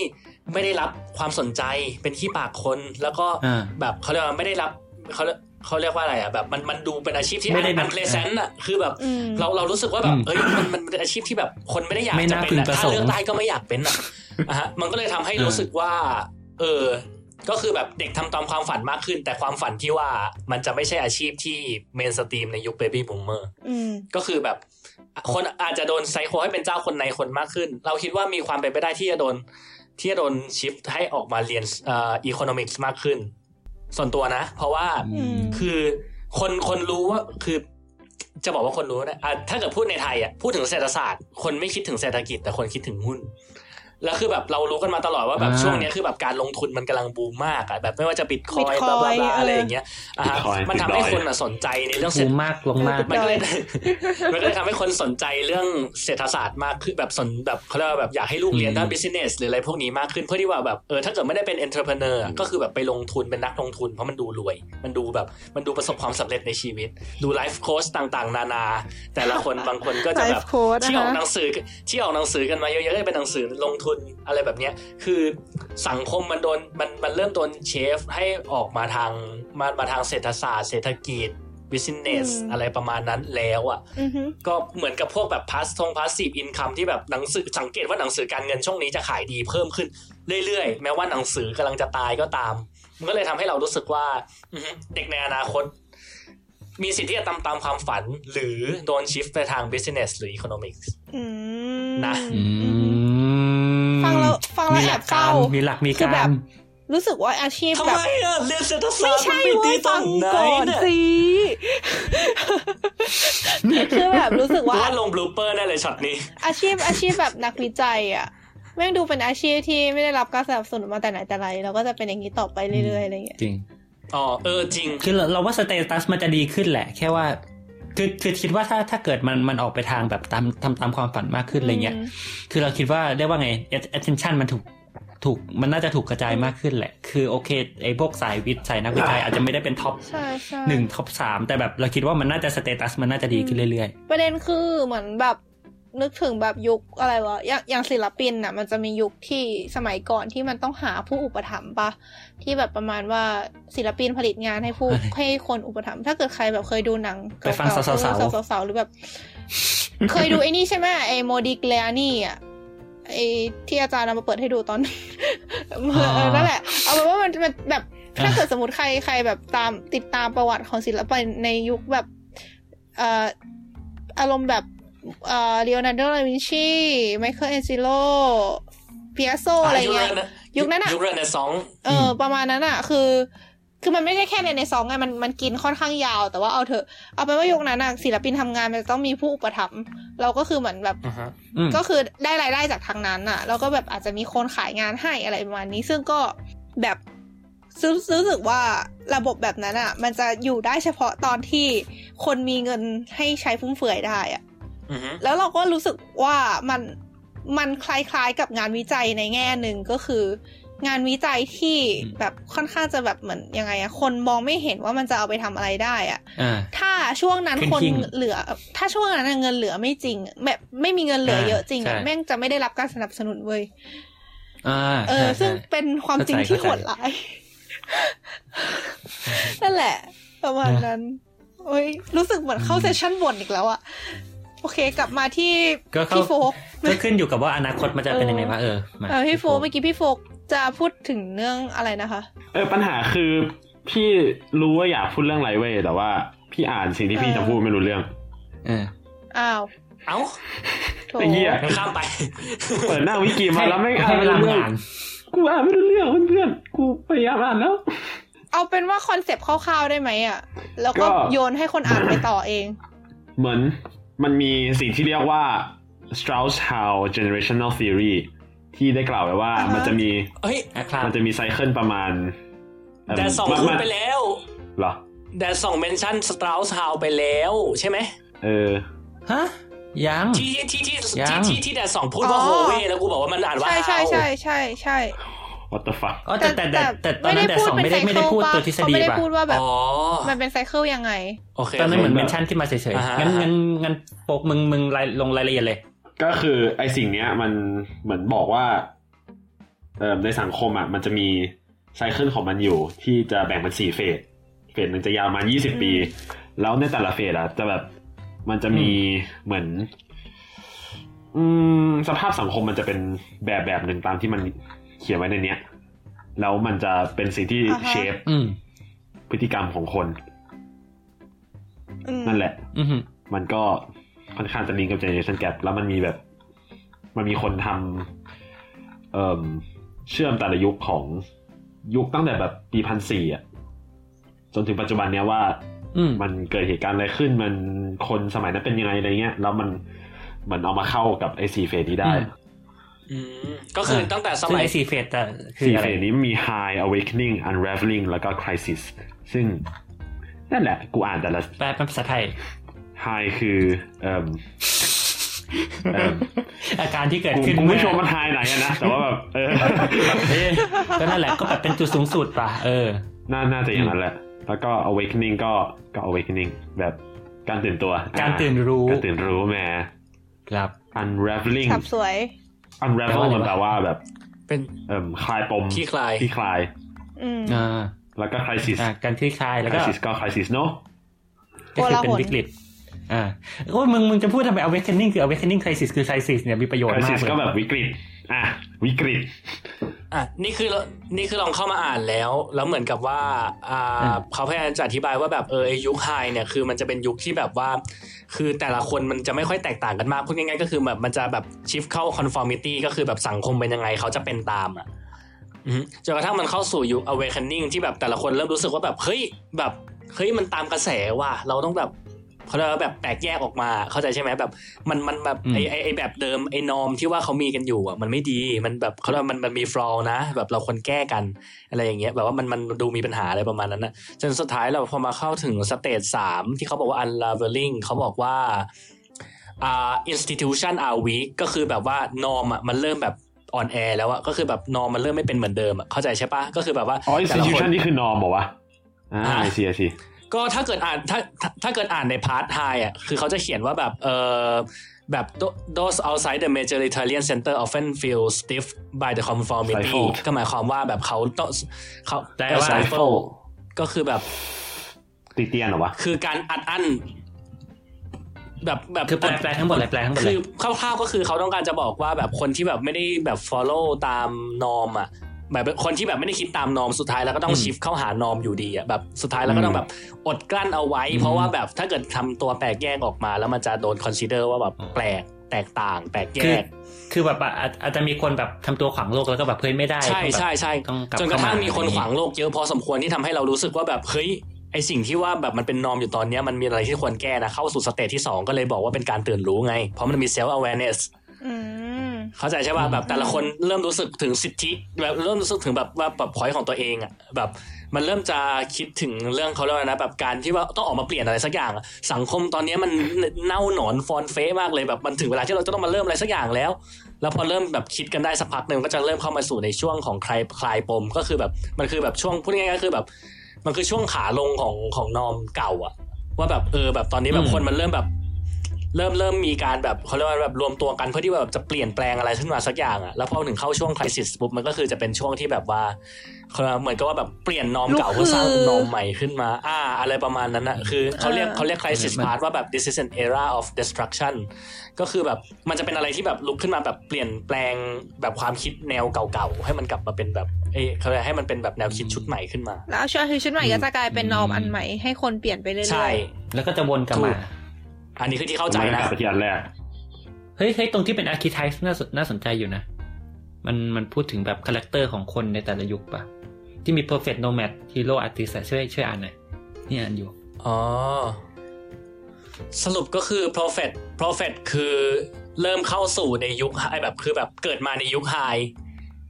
อะฮะ nomad เกิดมาในยุคอืม awakening hero เกิดมาในยุค awake เอ่อในยุค awakening เหมือนกัน แล้วก็ unraveling แล้วก็แบบไม่ after เออ after อ๋ออ๋อเดี๋ยว hero เกิดในเอาก็คือ hero เกิดใน unraveling คือไม่รู้ unraveling มันจะเขียนประโยคให้มันยุ่งอะทำไมฮะแล้วก็ artist เกิดในโอเคเกิดในยุค crisis โอเค crisis สรุปก็คือแบบถ้าเกิดนะฮะแล้วเหมือนกับว่าอาฮาสตาร์สฮาวนี่เขาก็พูดว่าแบบเขาเรียกว่าอะไรนะเบบี้บูมอะคือยุค prophet ก็คือแบบเป็นยุคไฮที่แบบสมัยนั้นมีนอมเยอะแยะเต็มไปหมด แล้วหลังจากนั้นก็เข้าสู่ generation X ซึ่งเขาถือว่าเป็น nomad ซึ่งเกิดในช่วง awakening แล้วหลังจากนั้นก็มาเป็น millennials ที่อยู่ในช่วง hero แล้วก็เข้ามาสู่ยุคยุคเอ่อ Gen Z หรือแบบยุคล่าสุดที่แบบว่าเป็นยุค artist ซึ่งถาถามว่าส่วนตัวเป็นยังไง ส่วนตัวเรารู้สึกว่าแบบมันน่าสนใจนะ เพราะอะไร เพราะว่าเบบี้มูเบบี้บูมอะคือแบบตอนนั้นนะคือ นอมมันโดนเซต ซึ่งก็เข้าใจได้ใช่ไหมว่าแบบนอมมันโดนเซตในยุคนั้น แล้วพอมาเข้าสู่ Gen X ที่แบบมันเริ่มทยอยว่าแบบเฮ้ยมันมีมันมีครอบครัวที่แบบเริ่มคิดว่าแบบเฮ้ยแบบสอนลูกแบบนี้มันไม่ดีนะเขาเลยแบบเขาไม่เขาเขารู้สึกว่าแบบสอนลูกควรจะสอนลูกแบบอื่น แล้วสุดท้ายเขาเลยสอนลูกออกมา ลูกคนอีกคนหนึ่งที่เกิดมาก็เลยเกิดในยุค unleveling ซึ่งทำให้แบบเหมือนกับว่าแบบลูกที่เกิดมาอะไรอย่างเงี้ยมันก็แบบมีจำนวนแบบขยายมากขึ้นเรื่อยๆว่าแบบเหมือนว่ามีไอเดียที่แตกต่างกันไปมันก็เลยออกมาเป็น gen millennials อะฮะ ถามว่า millennials มันแมทกับ unleveling ยังไง ก็คือแบบก็อย่างที่เราเห็นนะคือแบบมันมีการต่อต้าน norm ในหลาย ๆ จุด ว่าแบบเออ norm จุดนี้อืม norm จุดนั้นไม่ดี เมื่อเทียบกับยุคก่อนๆในขณะที่ Gen X ก็เป็นยุคในช่วงเปลี่ยนผ่าน แต่ว่าเขาพูดอะไรมากไม่ได้เข้าใจปะอือฮึอ่าฮะแล้วพออ่าฮะแล้วถ้าเกิดคิดในแนวนี้ต่อไปแล้วแบบเออด้วยความที่ว่าแบบอ่าถ้าเกิดยุค millennial มันเกิดในยุคเอยมันเขาเรียกมันคือช่วง unraveling ที่แบบว่าแบบ norm เริ่มกำลังอ่อนแอแบบนอมสมัยความคิดแบบเซตความคิดชุดเก่ามันโดนแบบทำให้มันอ่อนแอลงอะอะฮะยุคสุดท้ายมันก็เลยจะมีอิสระมากขึ้น เราก็เลยมันก็เลยทำให้เราคิดว่าอ่าไอคนเด็ก Gen Z ทั้งหลายอะก็เลยจะมีเขาเรียกว่าอะไรนะมีมีอิสระมีแนวคิดที่สามารถจะสร้างนอมใหม่ขึ้นมาได้ในอนาคต เราว่ามันเจ๋งดีนะ อืม อืม ก็เดี๋ยวนะโปรเซสเนี่ยคือมันยี่สิบปีใช่ไหม เขาบอกว่าโปรเซสจะเกิดขึ้นคร่าวๆปประระมามาณณ20ปีใช่ ก็คือคือแต่แต่ละเทิร์นอืมก็คือมันมีใช่สี่เทิร์นใช่ไหมก็จะเป็นแปดสิบปี ตั้งแต่นอมเก่าไปคจรับนถึงนอมใหม่ สมมติเราบอกว่านอมเก่ามันเริ่มตั้งแต่หลังสงครามโลกหนึ่งเก้าสี่ห้าแล้วก็จะได้นอมใหม่ราวๆสองพันยี่สิบห้าอืม อืม ก็คือตอนตอนเนี้ยเราเราเราอยู่ในช่วงที่แบบ ใกล้จะมันกำลังวุ่นวุ่นวายๆอยู่แล้วแบบอ่าฮะอืมมันก็จะเซตนอมใหม่อะไรอย่างเงี้ยอะเดี๋ยวนะ ถ้าอย่างนั้นไอ้ที่เราบอกว่าอ่าญี่ปุ่นมันมีการวนก็ไม่ใช่อันนี้ดิ เพราะว่าอันนั้นไซเคิลมันเหมือน มันเล็กกว่าแปดสิบปีอะอืมอืมใช่ปะใช่ไม่แน่แต่ใจหมายถึงว่าแบบวิธีการวิธีการคิดอาจจะคล้ายกันแต่ว่าแบบ เขาเรียกว่าไซเคิลเขาเรียกเขาเรียกว่าอะไรนะวิธีการคิดเรื่องไซเคิลที่แบบเกิดขึ้นตั้งอยู่ดับไป มันอาจจะมันอาจจะเขาเรียกว่าเหมือนกัน แต่ว่าแบบในเรื่องเรื่องของเรนจ์ของเวลาอะไรอย่างเงี้ยอาจจะไม่เหมือนกันอ่าฮะ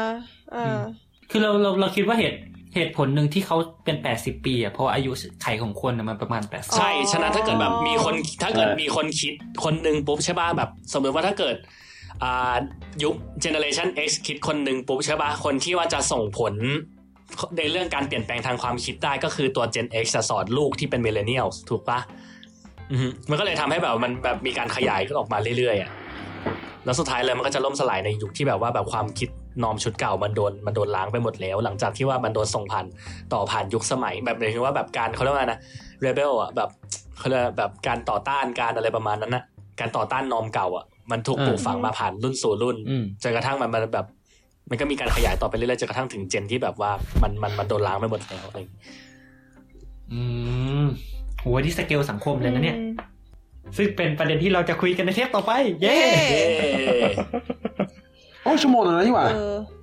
ใช่ชั่วโมงหนึ่งแล้ว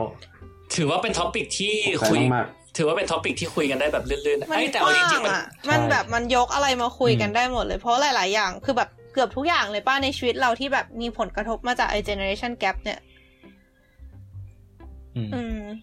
คืออาจอาจจะไม่ได้เป็นเจนในในแง่ของแบบต้องเป็น baby boomer x y z ต่อเสมอไปอะไรเงี้ยแต่แบบทัศนเรียกคว่าไงติเป็นความแตกต่างระหว่างความคิดระหว่างรุ่นต่อรุ่นเนี่ยอ่าอันเนี้ยคิดว่าน่าสนใจ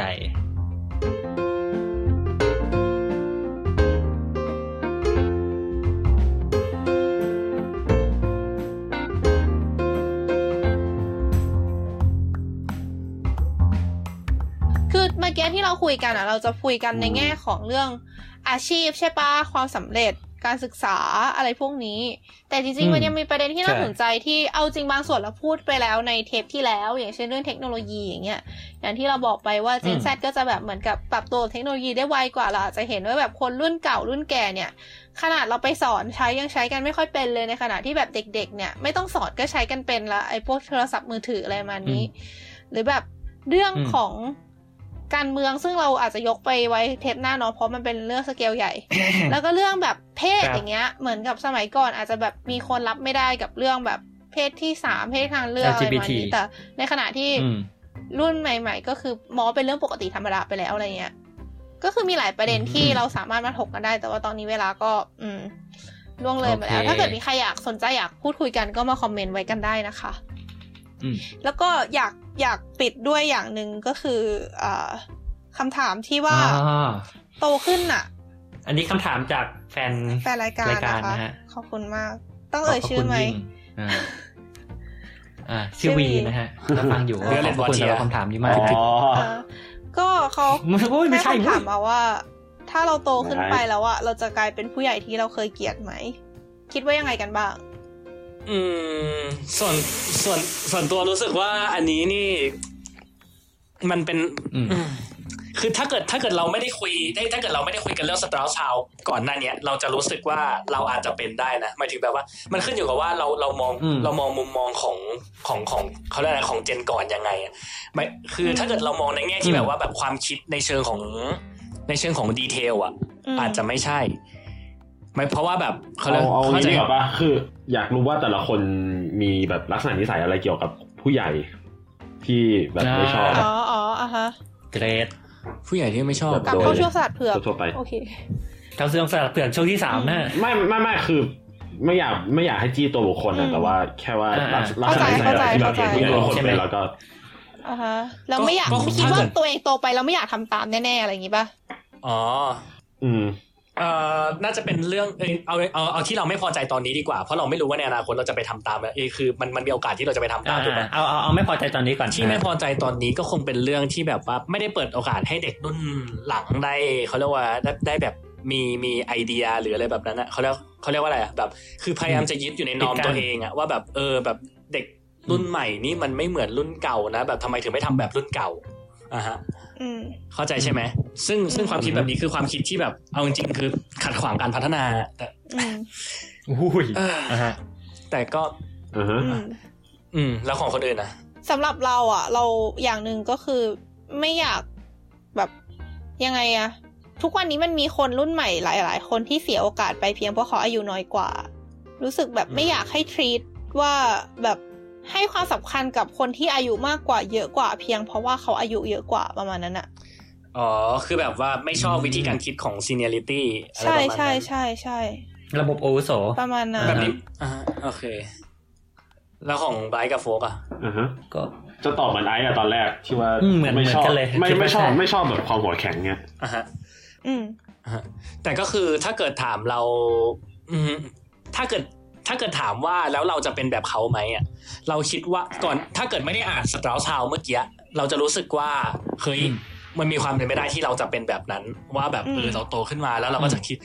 คือว่าแบบเฮ้ยแบบเออเด็กสมัย เด็กสมัยใหม่นี่มันมันไม่ทำเหมือนสมัยเราเลยนะอะไรอย่างเงี้ยอืมแต่ว่าพอเราอ่านของสตราชาวแล้วเรารู้สึกว่าถ้าเกิดยุคของเรา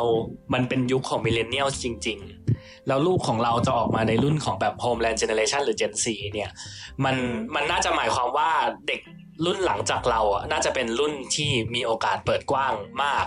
ในการที่ว่าจะแบบตามหาตัวเอง ก่อนที่ว่ามันจะโดนกลับไปเซตให้มันกลายเป็นนอมใหม่อีกครั้งหนึ่งเข้าใจใช่ไหมเข้าใจอ่าฮะ มันก็เลยแบบว่าสถานการณ์มันจะต่างกันปะต่างกันกับเราในตอนนี้ ใช่ใช่เราก็เลยรู้สึกว่าแบบว่าเออมันก็มีความเป็นไปได้ที่ว่ามันจะออกมาเป็นแบบนั้นอะว่าแบบเออแบบเราอืมเราไม่น่าจะ เราเราไม่น่าจะเราไม่น่าจะเป็นแบบผู้ใหญ่ที่เรา เกลียดในเชิงที่ว่าแบบปิดกั้นนู่นนี่นั่น แต่ถามว่าถามว่าเราจะมีความคิดที่มันแตกต่างในระดับที่แบบว่าแบบเออสมัยก่อนไม่เป็นแบบนี้เนาะมีไหมมี แต่เราคงไม่ได้ไปคือยังยังไงมันมันไม่มีทางเหมือนกันอยู่แล้ใช่วแต่เราคงไม่ไปเบลมว่าแบบทำไมเขาถึงไม่เป็นเหมือนเราอะอืมเข้าใจใช่ไหมเข้าใจ แต่ว่านะไอซ์แต่เอาคือทฤษฎีเป็นสิ่งที่ล้มได้ถูกปะถูก หมายความว่าเอาจริง ๆ แล้วแบบ มันอาจจะไม่เป็นไปตามนั้นก็ได้ ก็มีความเป็นไปได้เหมือนกัน ใช่ แต่ทั้งนี้และทั้งนั้นก็คือต้องต้องดูด้วยแหละว่าแบบก็อย่างที่บอกอะว่าเราเราต้องดูด้วยว่าเรามองมุมไหน ถ้าเกิดเรามองว่าแบบ อืมเขาเราจะคิดว่าแบบมันไม่เหมือนเจนเก่าไหมใช่ มันจะเป็นอย่างนั้น แต่ว่าถ้าเกิดมันจะเขาเรียกว่าอะไรนะแบบในเชิงว่าแบบเราจะไปบังคับให้เขาเหมือนกับเจนเก่าไหมอะคงไม่แหละ อืมอืมอืมส่วนตัวนะ แล้วก็ไม่อืมคิดว่าสังคมจะเป็นแบบนั้นนะอืมเพราะว่าคือแล้วจริง เจเนอเรชันมันเกิดขึ้นตั้งอยู่ระดับไปอืมมันตัวอายุไขของคนที่เกิดในแต่ละเจเนอเรชันก็เช่นกัน ฉะนั้นอืมเราคิดว่า mindset เก่าๆ มันก็จะโดนมันก็จะโดนกลืนไปเรื่อยๆอะเหมือนอืมสมัยก่อนที่เราเคยเชื่อในเรื่องที่แบบวันสิ้นโลกหรืออะไรประมาณนั้นอะหรือแบบดาวนิบิรุหรืออะไรอืมประมาณนั้นอะคือความเชื่อที่แบบว่าเออตอนแรกมันดูแบบดังดูใหญ่มาก แล้วมันก็ค่อยๆ กลืนกลืนกลืนกลืนกลืนหายไป ก่อนที่ว่ามันจะโดนกลืนจนเต็มกลายเป็น norm ใหม่ ก่อนที่มันจะเกิดจุดสว่างอะไรขึ้นมาอีกจุดหนึ่งที่ทำให้มันเกิดเป็นการรีเซ็ตอีกรอบหนึ่งแล้วในเฟสของเราเราไม่คิดว่ามันจะเป็นเฟสที่มันจะเป็นเฟสที่เราจะบังคับใครให้แบบไปคิดตามตามเราได้นะอือฮึเพราะผมว่ามันบังคับใครไม่ได้อยู่แล้วป่ะเอาจริงๆแล้วอะก็ใช่ จริง ๆ ถ้าถามกูกูเชื่อระดับหนึงว่า คือด้วยความที่ว่าเราเหมือนเราจะเชื่ออะไรสักอย่างหรือว่าเราจะ เราจะตัดสินเอ่อเอ่อเอ่อเอ่อคือ การมุมมุมมองโลกของเราอะเหมือนเราอืมเราพยายามฟอร์มโดยที่ว่าเราเราเชื่อหลัก basic อะไรสักอย่างหนึ่งแบบตั้งเป็น axiom ขึ้นมา แล้วก็ค่อยๆสร้าง axiom อีกแล้ว Axiom อีกแล้วขอขอความแปล axiom อะไรนะทำทำไมวะ Im- imperfection theorem ปะหรืออะไรนะเออตั้งแต่รอบที่แล้วเออแบบโอ้ axiom in incompleteness เว้ยเออ incompleteness เหรอ incomplete เออ incomplete นั่นแหละ อะแหไรละนะก็คือคือด้วยด้วยความที่เราเราเราทำอย่างนั้นนะมันทำให้ คือมึงคิดดูกว่ากว่าเราจะอายุแบบมีลูกกันอะมันมันมีเวลามาสี่สิบปีให้มึงคิดไว้ว่า อะไรมีเหตุผลอะแล้วมึงคิดว่าอืมเราจะยอมเหรอให้แบบคนที่ไม่รู้อินโนอิเหนมาอยู่ดีๆมาเปลี่ยนความเห็นเราอะเข้าใจ คิดว่าเขาทำได้เหรอโอ้เฮ้ยจริงๆอันอันนี้ขอเคยรีเสิร์ชไว้นานมาแล้ว จดไว้เดี๋ยว อันนี้ เล่าหน่อยว่าแบบคือเราจะรู้สึกใช่ไหมว่าแบบเฮ้ยทำไมผู้ใหญ่ถึงหรือคนแก่ๆทำไมรู้สึกว่าเฮ้ยเขาหัวแข็งจังวะทำไมเขาแบบไม่สามารถเปลี่ยนความคิดได้อะไรเงี้ยทำไมไม่ยืดหยุ่นทำไมไม่แบบปรับตัวตามโลกอะไรเงี้ย อันนี้ขอขอพูดไปก่อนเดี๋ยวเราจะเราเราจะพูดไปนะเดี๋ยวแล้วเราจะย้อนกลับไปเช็คซอสต้นฉบับอีกทีหนึ่งถ้าถ้าเกิดมันไม่ตรงเดี๋ยวเราจะตัดออก ครับสรุปก็ไปเช็คซอสมาเรียบร้อยแล้วนะครับ แล้วก็ตรงตามนั้นนะฮะ ก็สำหรับแหล่งอ้างอิงนะฮะ ชื่อบทความ Why are older people more conservative หรือว่าทำไมคนที่มีอายุมากขึ้นเนี่ย ถึงจะมีลักษณะที่เป็นอนุรักษ์นิยมมากขึ้นนะฮะ อันนี้เป็นบทความใน psychologytoday.com เช่นเคยนะฮะ เขียนโดยดรโทมัสชามอร์โรพรีมูซิกอะไรสักอย่างครับซึ่งคุณโทมัสเนี่ยก็เป็น professor ด้าน business psychology นะครับ อยู่ที่มหาลัย UCL แล้วก็ NYU นะฮะ ก็เอ่อตัวบทความเต็มเดี๋ยว ก็สะถ้าใครสนใจสามารถไป search ดูได้นะครับ เพราะว่าจริงๆมันจะมีรายละเอียดบางอย่างที่ผมอาจจะแบบพูดในเทปนี้ไม่หมด ก็คือถ้าไปอ่านบทความเต็มก็จะได้รายละเอียดเยอะกว่าก็ค่อนข้างน่าสนใจเลยฮะ บทความนี้ก็ไปฟังรายการของเรากันต่อได้เลยครับ โอเค แต่อันนี้จากที่เราเคยเขียนสรุปไว้คือเราเคยไปอ่าน มันเป็นมันเป็นงานวิจัยพวกไม่ไม่เชิงงานวิจัยแต่เป็นอาร์ติเคิลเกี่ยวกับพวกแบบ psychology อะไรเงี้ยเข้าใจว่ามาจาก psychology อือฮะ today เลยสักอย่างเขาก็พยายามอธิบายว่าแบบ ตั้งคำถามไงว่าทำไมทำไมคนที่แก่ตัวขึ้นถึงแบบ adapt หรือว่าปรับเปลี่ยนความคิดได้ยากขึ้น คือเขาบอกว่าโหมดของสมองเราเนี่ย มันเหมือน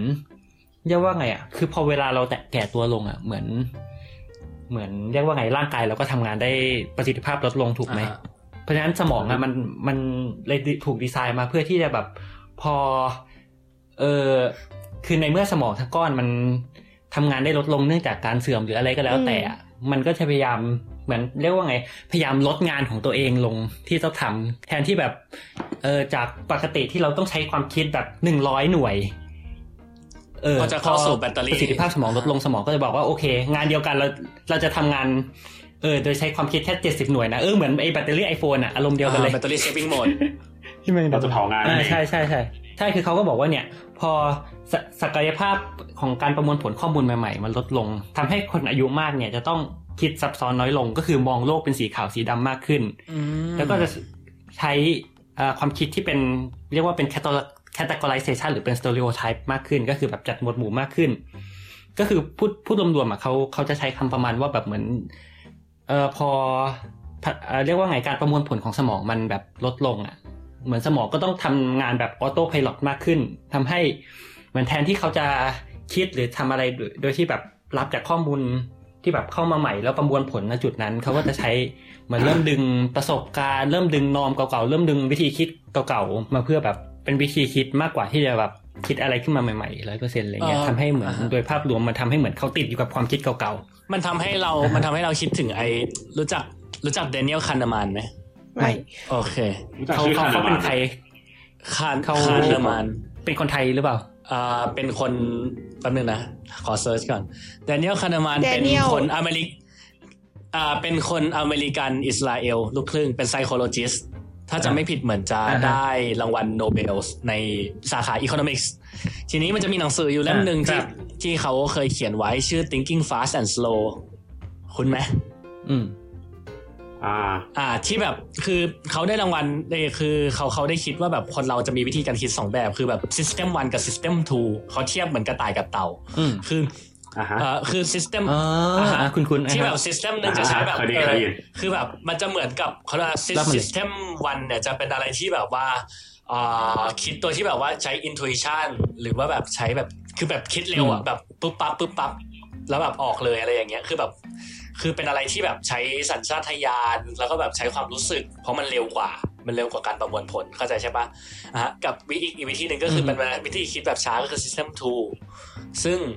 ก็คือจะเป็นวิธีที่แบบว่าใช้ใช้ความเป็นเหตุเป็นผลมากขึ้น มีการไต่ตรองแบบช้าอือฮึและและใช้เวลาช้าลงอะไรอย่างเงี้ยอะฮะอืมซึ่งซึ่งถ้าเกิดเป็นอย่างที่ไบรท์ว่าก็คงก็คงหมายความว่าอืมแบบยิ่งแก่ตัวไปก็จะใช้ system 1 มากขึ้นและใช้ system 2 น้อยลงอืม ใช่คือคือพอแบบเรียกว่าไงอะคือแทนที่จะเหมือนผลมันก็คือการที่แบบเราทำอะไรออกไปโดยที่แบบอิงกับความรู้สึกหรืออิงกับนอมเก่าอิงกับประสบการณ์เก่าอือฮึมากขึ้น แล้วก็เออปรับตัวกับโลกภายนอกหรือว่าเปิดรับข้อมูล หรือเปิดรับความคิดใหม่ ๆ น้อยลงอืมอันนี้เป็นเรื่องของไบโอโลจีอืมน่าเศร้านะครับ อืมแต่ก็นั่นแหละพอรู้ แต่ก็นั่นแหละคือคือถ้าถ้าถ้าเป็นอย่างนั้นเราก็แบบ อืม มันมันอยู่ในสมองเราอะอืมเราทำเราทำอะไรไม่ได้ใช่ไหมมันมันได้มันดิเขาเรียกว่าวิวัฒนาการก็เกิดขึ้นเรื่อยๆปะอืมอ่าไม่แต่คือจริงๆเราเราพยายามรู้ทันมันได้ แต่คิดว่ามันมันไม่ใช่สิ่งที่เราสามารถควบคุมได้ร้อยเปอร์เซ็นต์อะไรพวกเนี้ย เหมือนอย่าอย่าอย่าว่าแต่ตอนแก่เลยถามว่าตอนเนี้ยที่เราคิดอย่างเงี้ยมันอืมอ่า ที่เราคิดอย่างเงี้ยมันมันคือเราตัดสินใจจริงไหมหรือว่าแบบมันมีอะไรอยู่เบื้องหลังเออฮอร์โมนตัวไหนที่ทำให้เราผลักดันว่าเราคิดอย่างนี้อะไรเงี้ยแต่มันก็ไม่ถึงขนาดว่ามันจะเปลี่ยนไม่ได้เลยมันเอาจริงๆนะอย่างเราเนี่ยอืมคือ อืมมันเหมือนแบบเอาเอาจริงๆเหมือนแบบความความคิดเราคงที่ตลอดอะก็ไม่ไหมคือแบบโอเค ตอนนี้เราอาจจะอยากทำนู่นทำนี่อยากอัดสลัดผักอยาก มีความฝันนู่นนั่นนี่มากมายแต่แบบถามว่าแบบตอนตอนเช้าเนี่ยเวลาแบบเรานอนไปตื่นมาตอนเช้าต้องไปเรียนเนี่ยคือ คือโมเมนต์นั้นอะที่แบบนาฬิกาปลุกดังอะคือเราไม่อยากเปลี่ยนโลกไม่อยากมีความฝันที่อะไรแล้วเว้ยคือเราอยากนอนต่อนึกออกไหมเออที่ใช่ใช่ที่คือคืออันเนี้ยคือตัวอย่างที่สำคัญมากที่ที่จะบอกว่าเฮ้ยคือร่างกายเราสมองเราตับไตไส้พุงเรามันมีความผลต่อความคิดเรามากในระดับที่แบบเฮ้ยอืมไอสิ่งที่เราคิดว่าเป็นเราเป็นตัวเราอะ เออเรา control มันได้แค่ไหนจริงไม่ได้ๆไม่ได้จบ โทษโทษเอ้ยแต่คนเรามีสมองส่วนหน้าเว้ย เราก็ไม่ใช่เครื่องจักรโง่ๆวะอ่า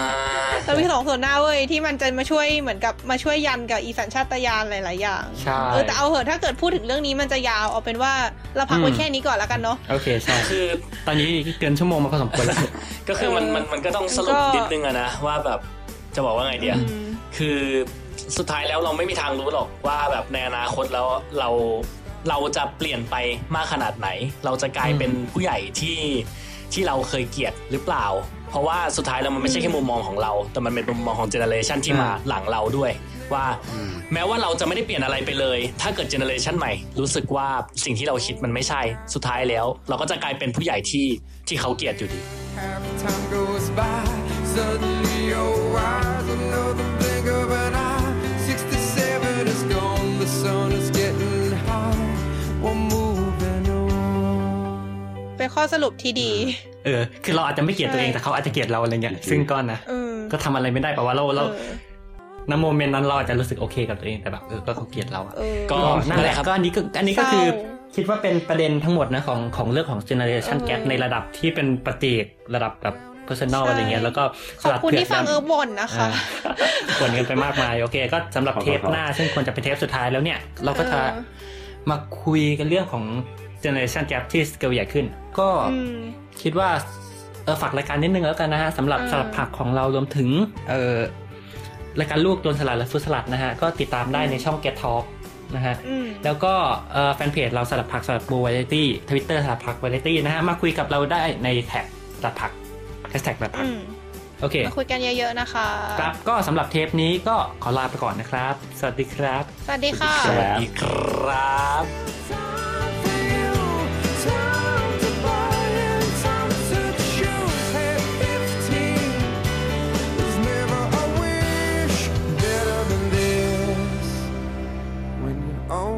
got a hundred years to live.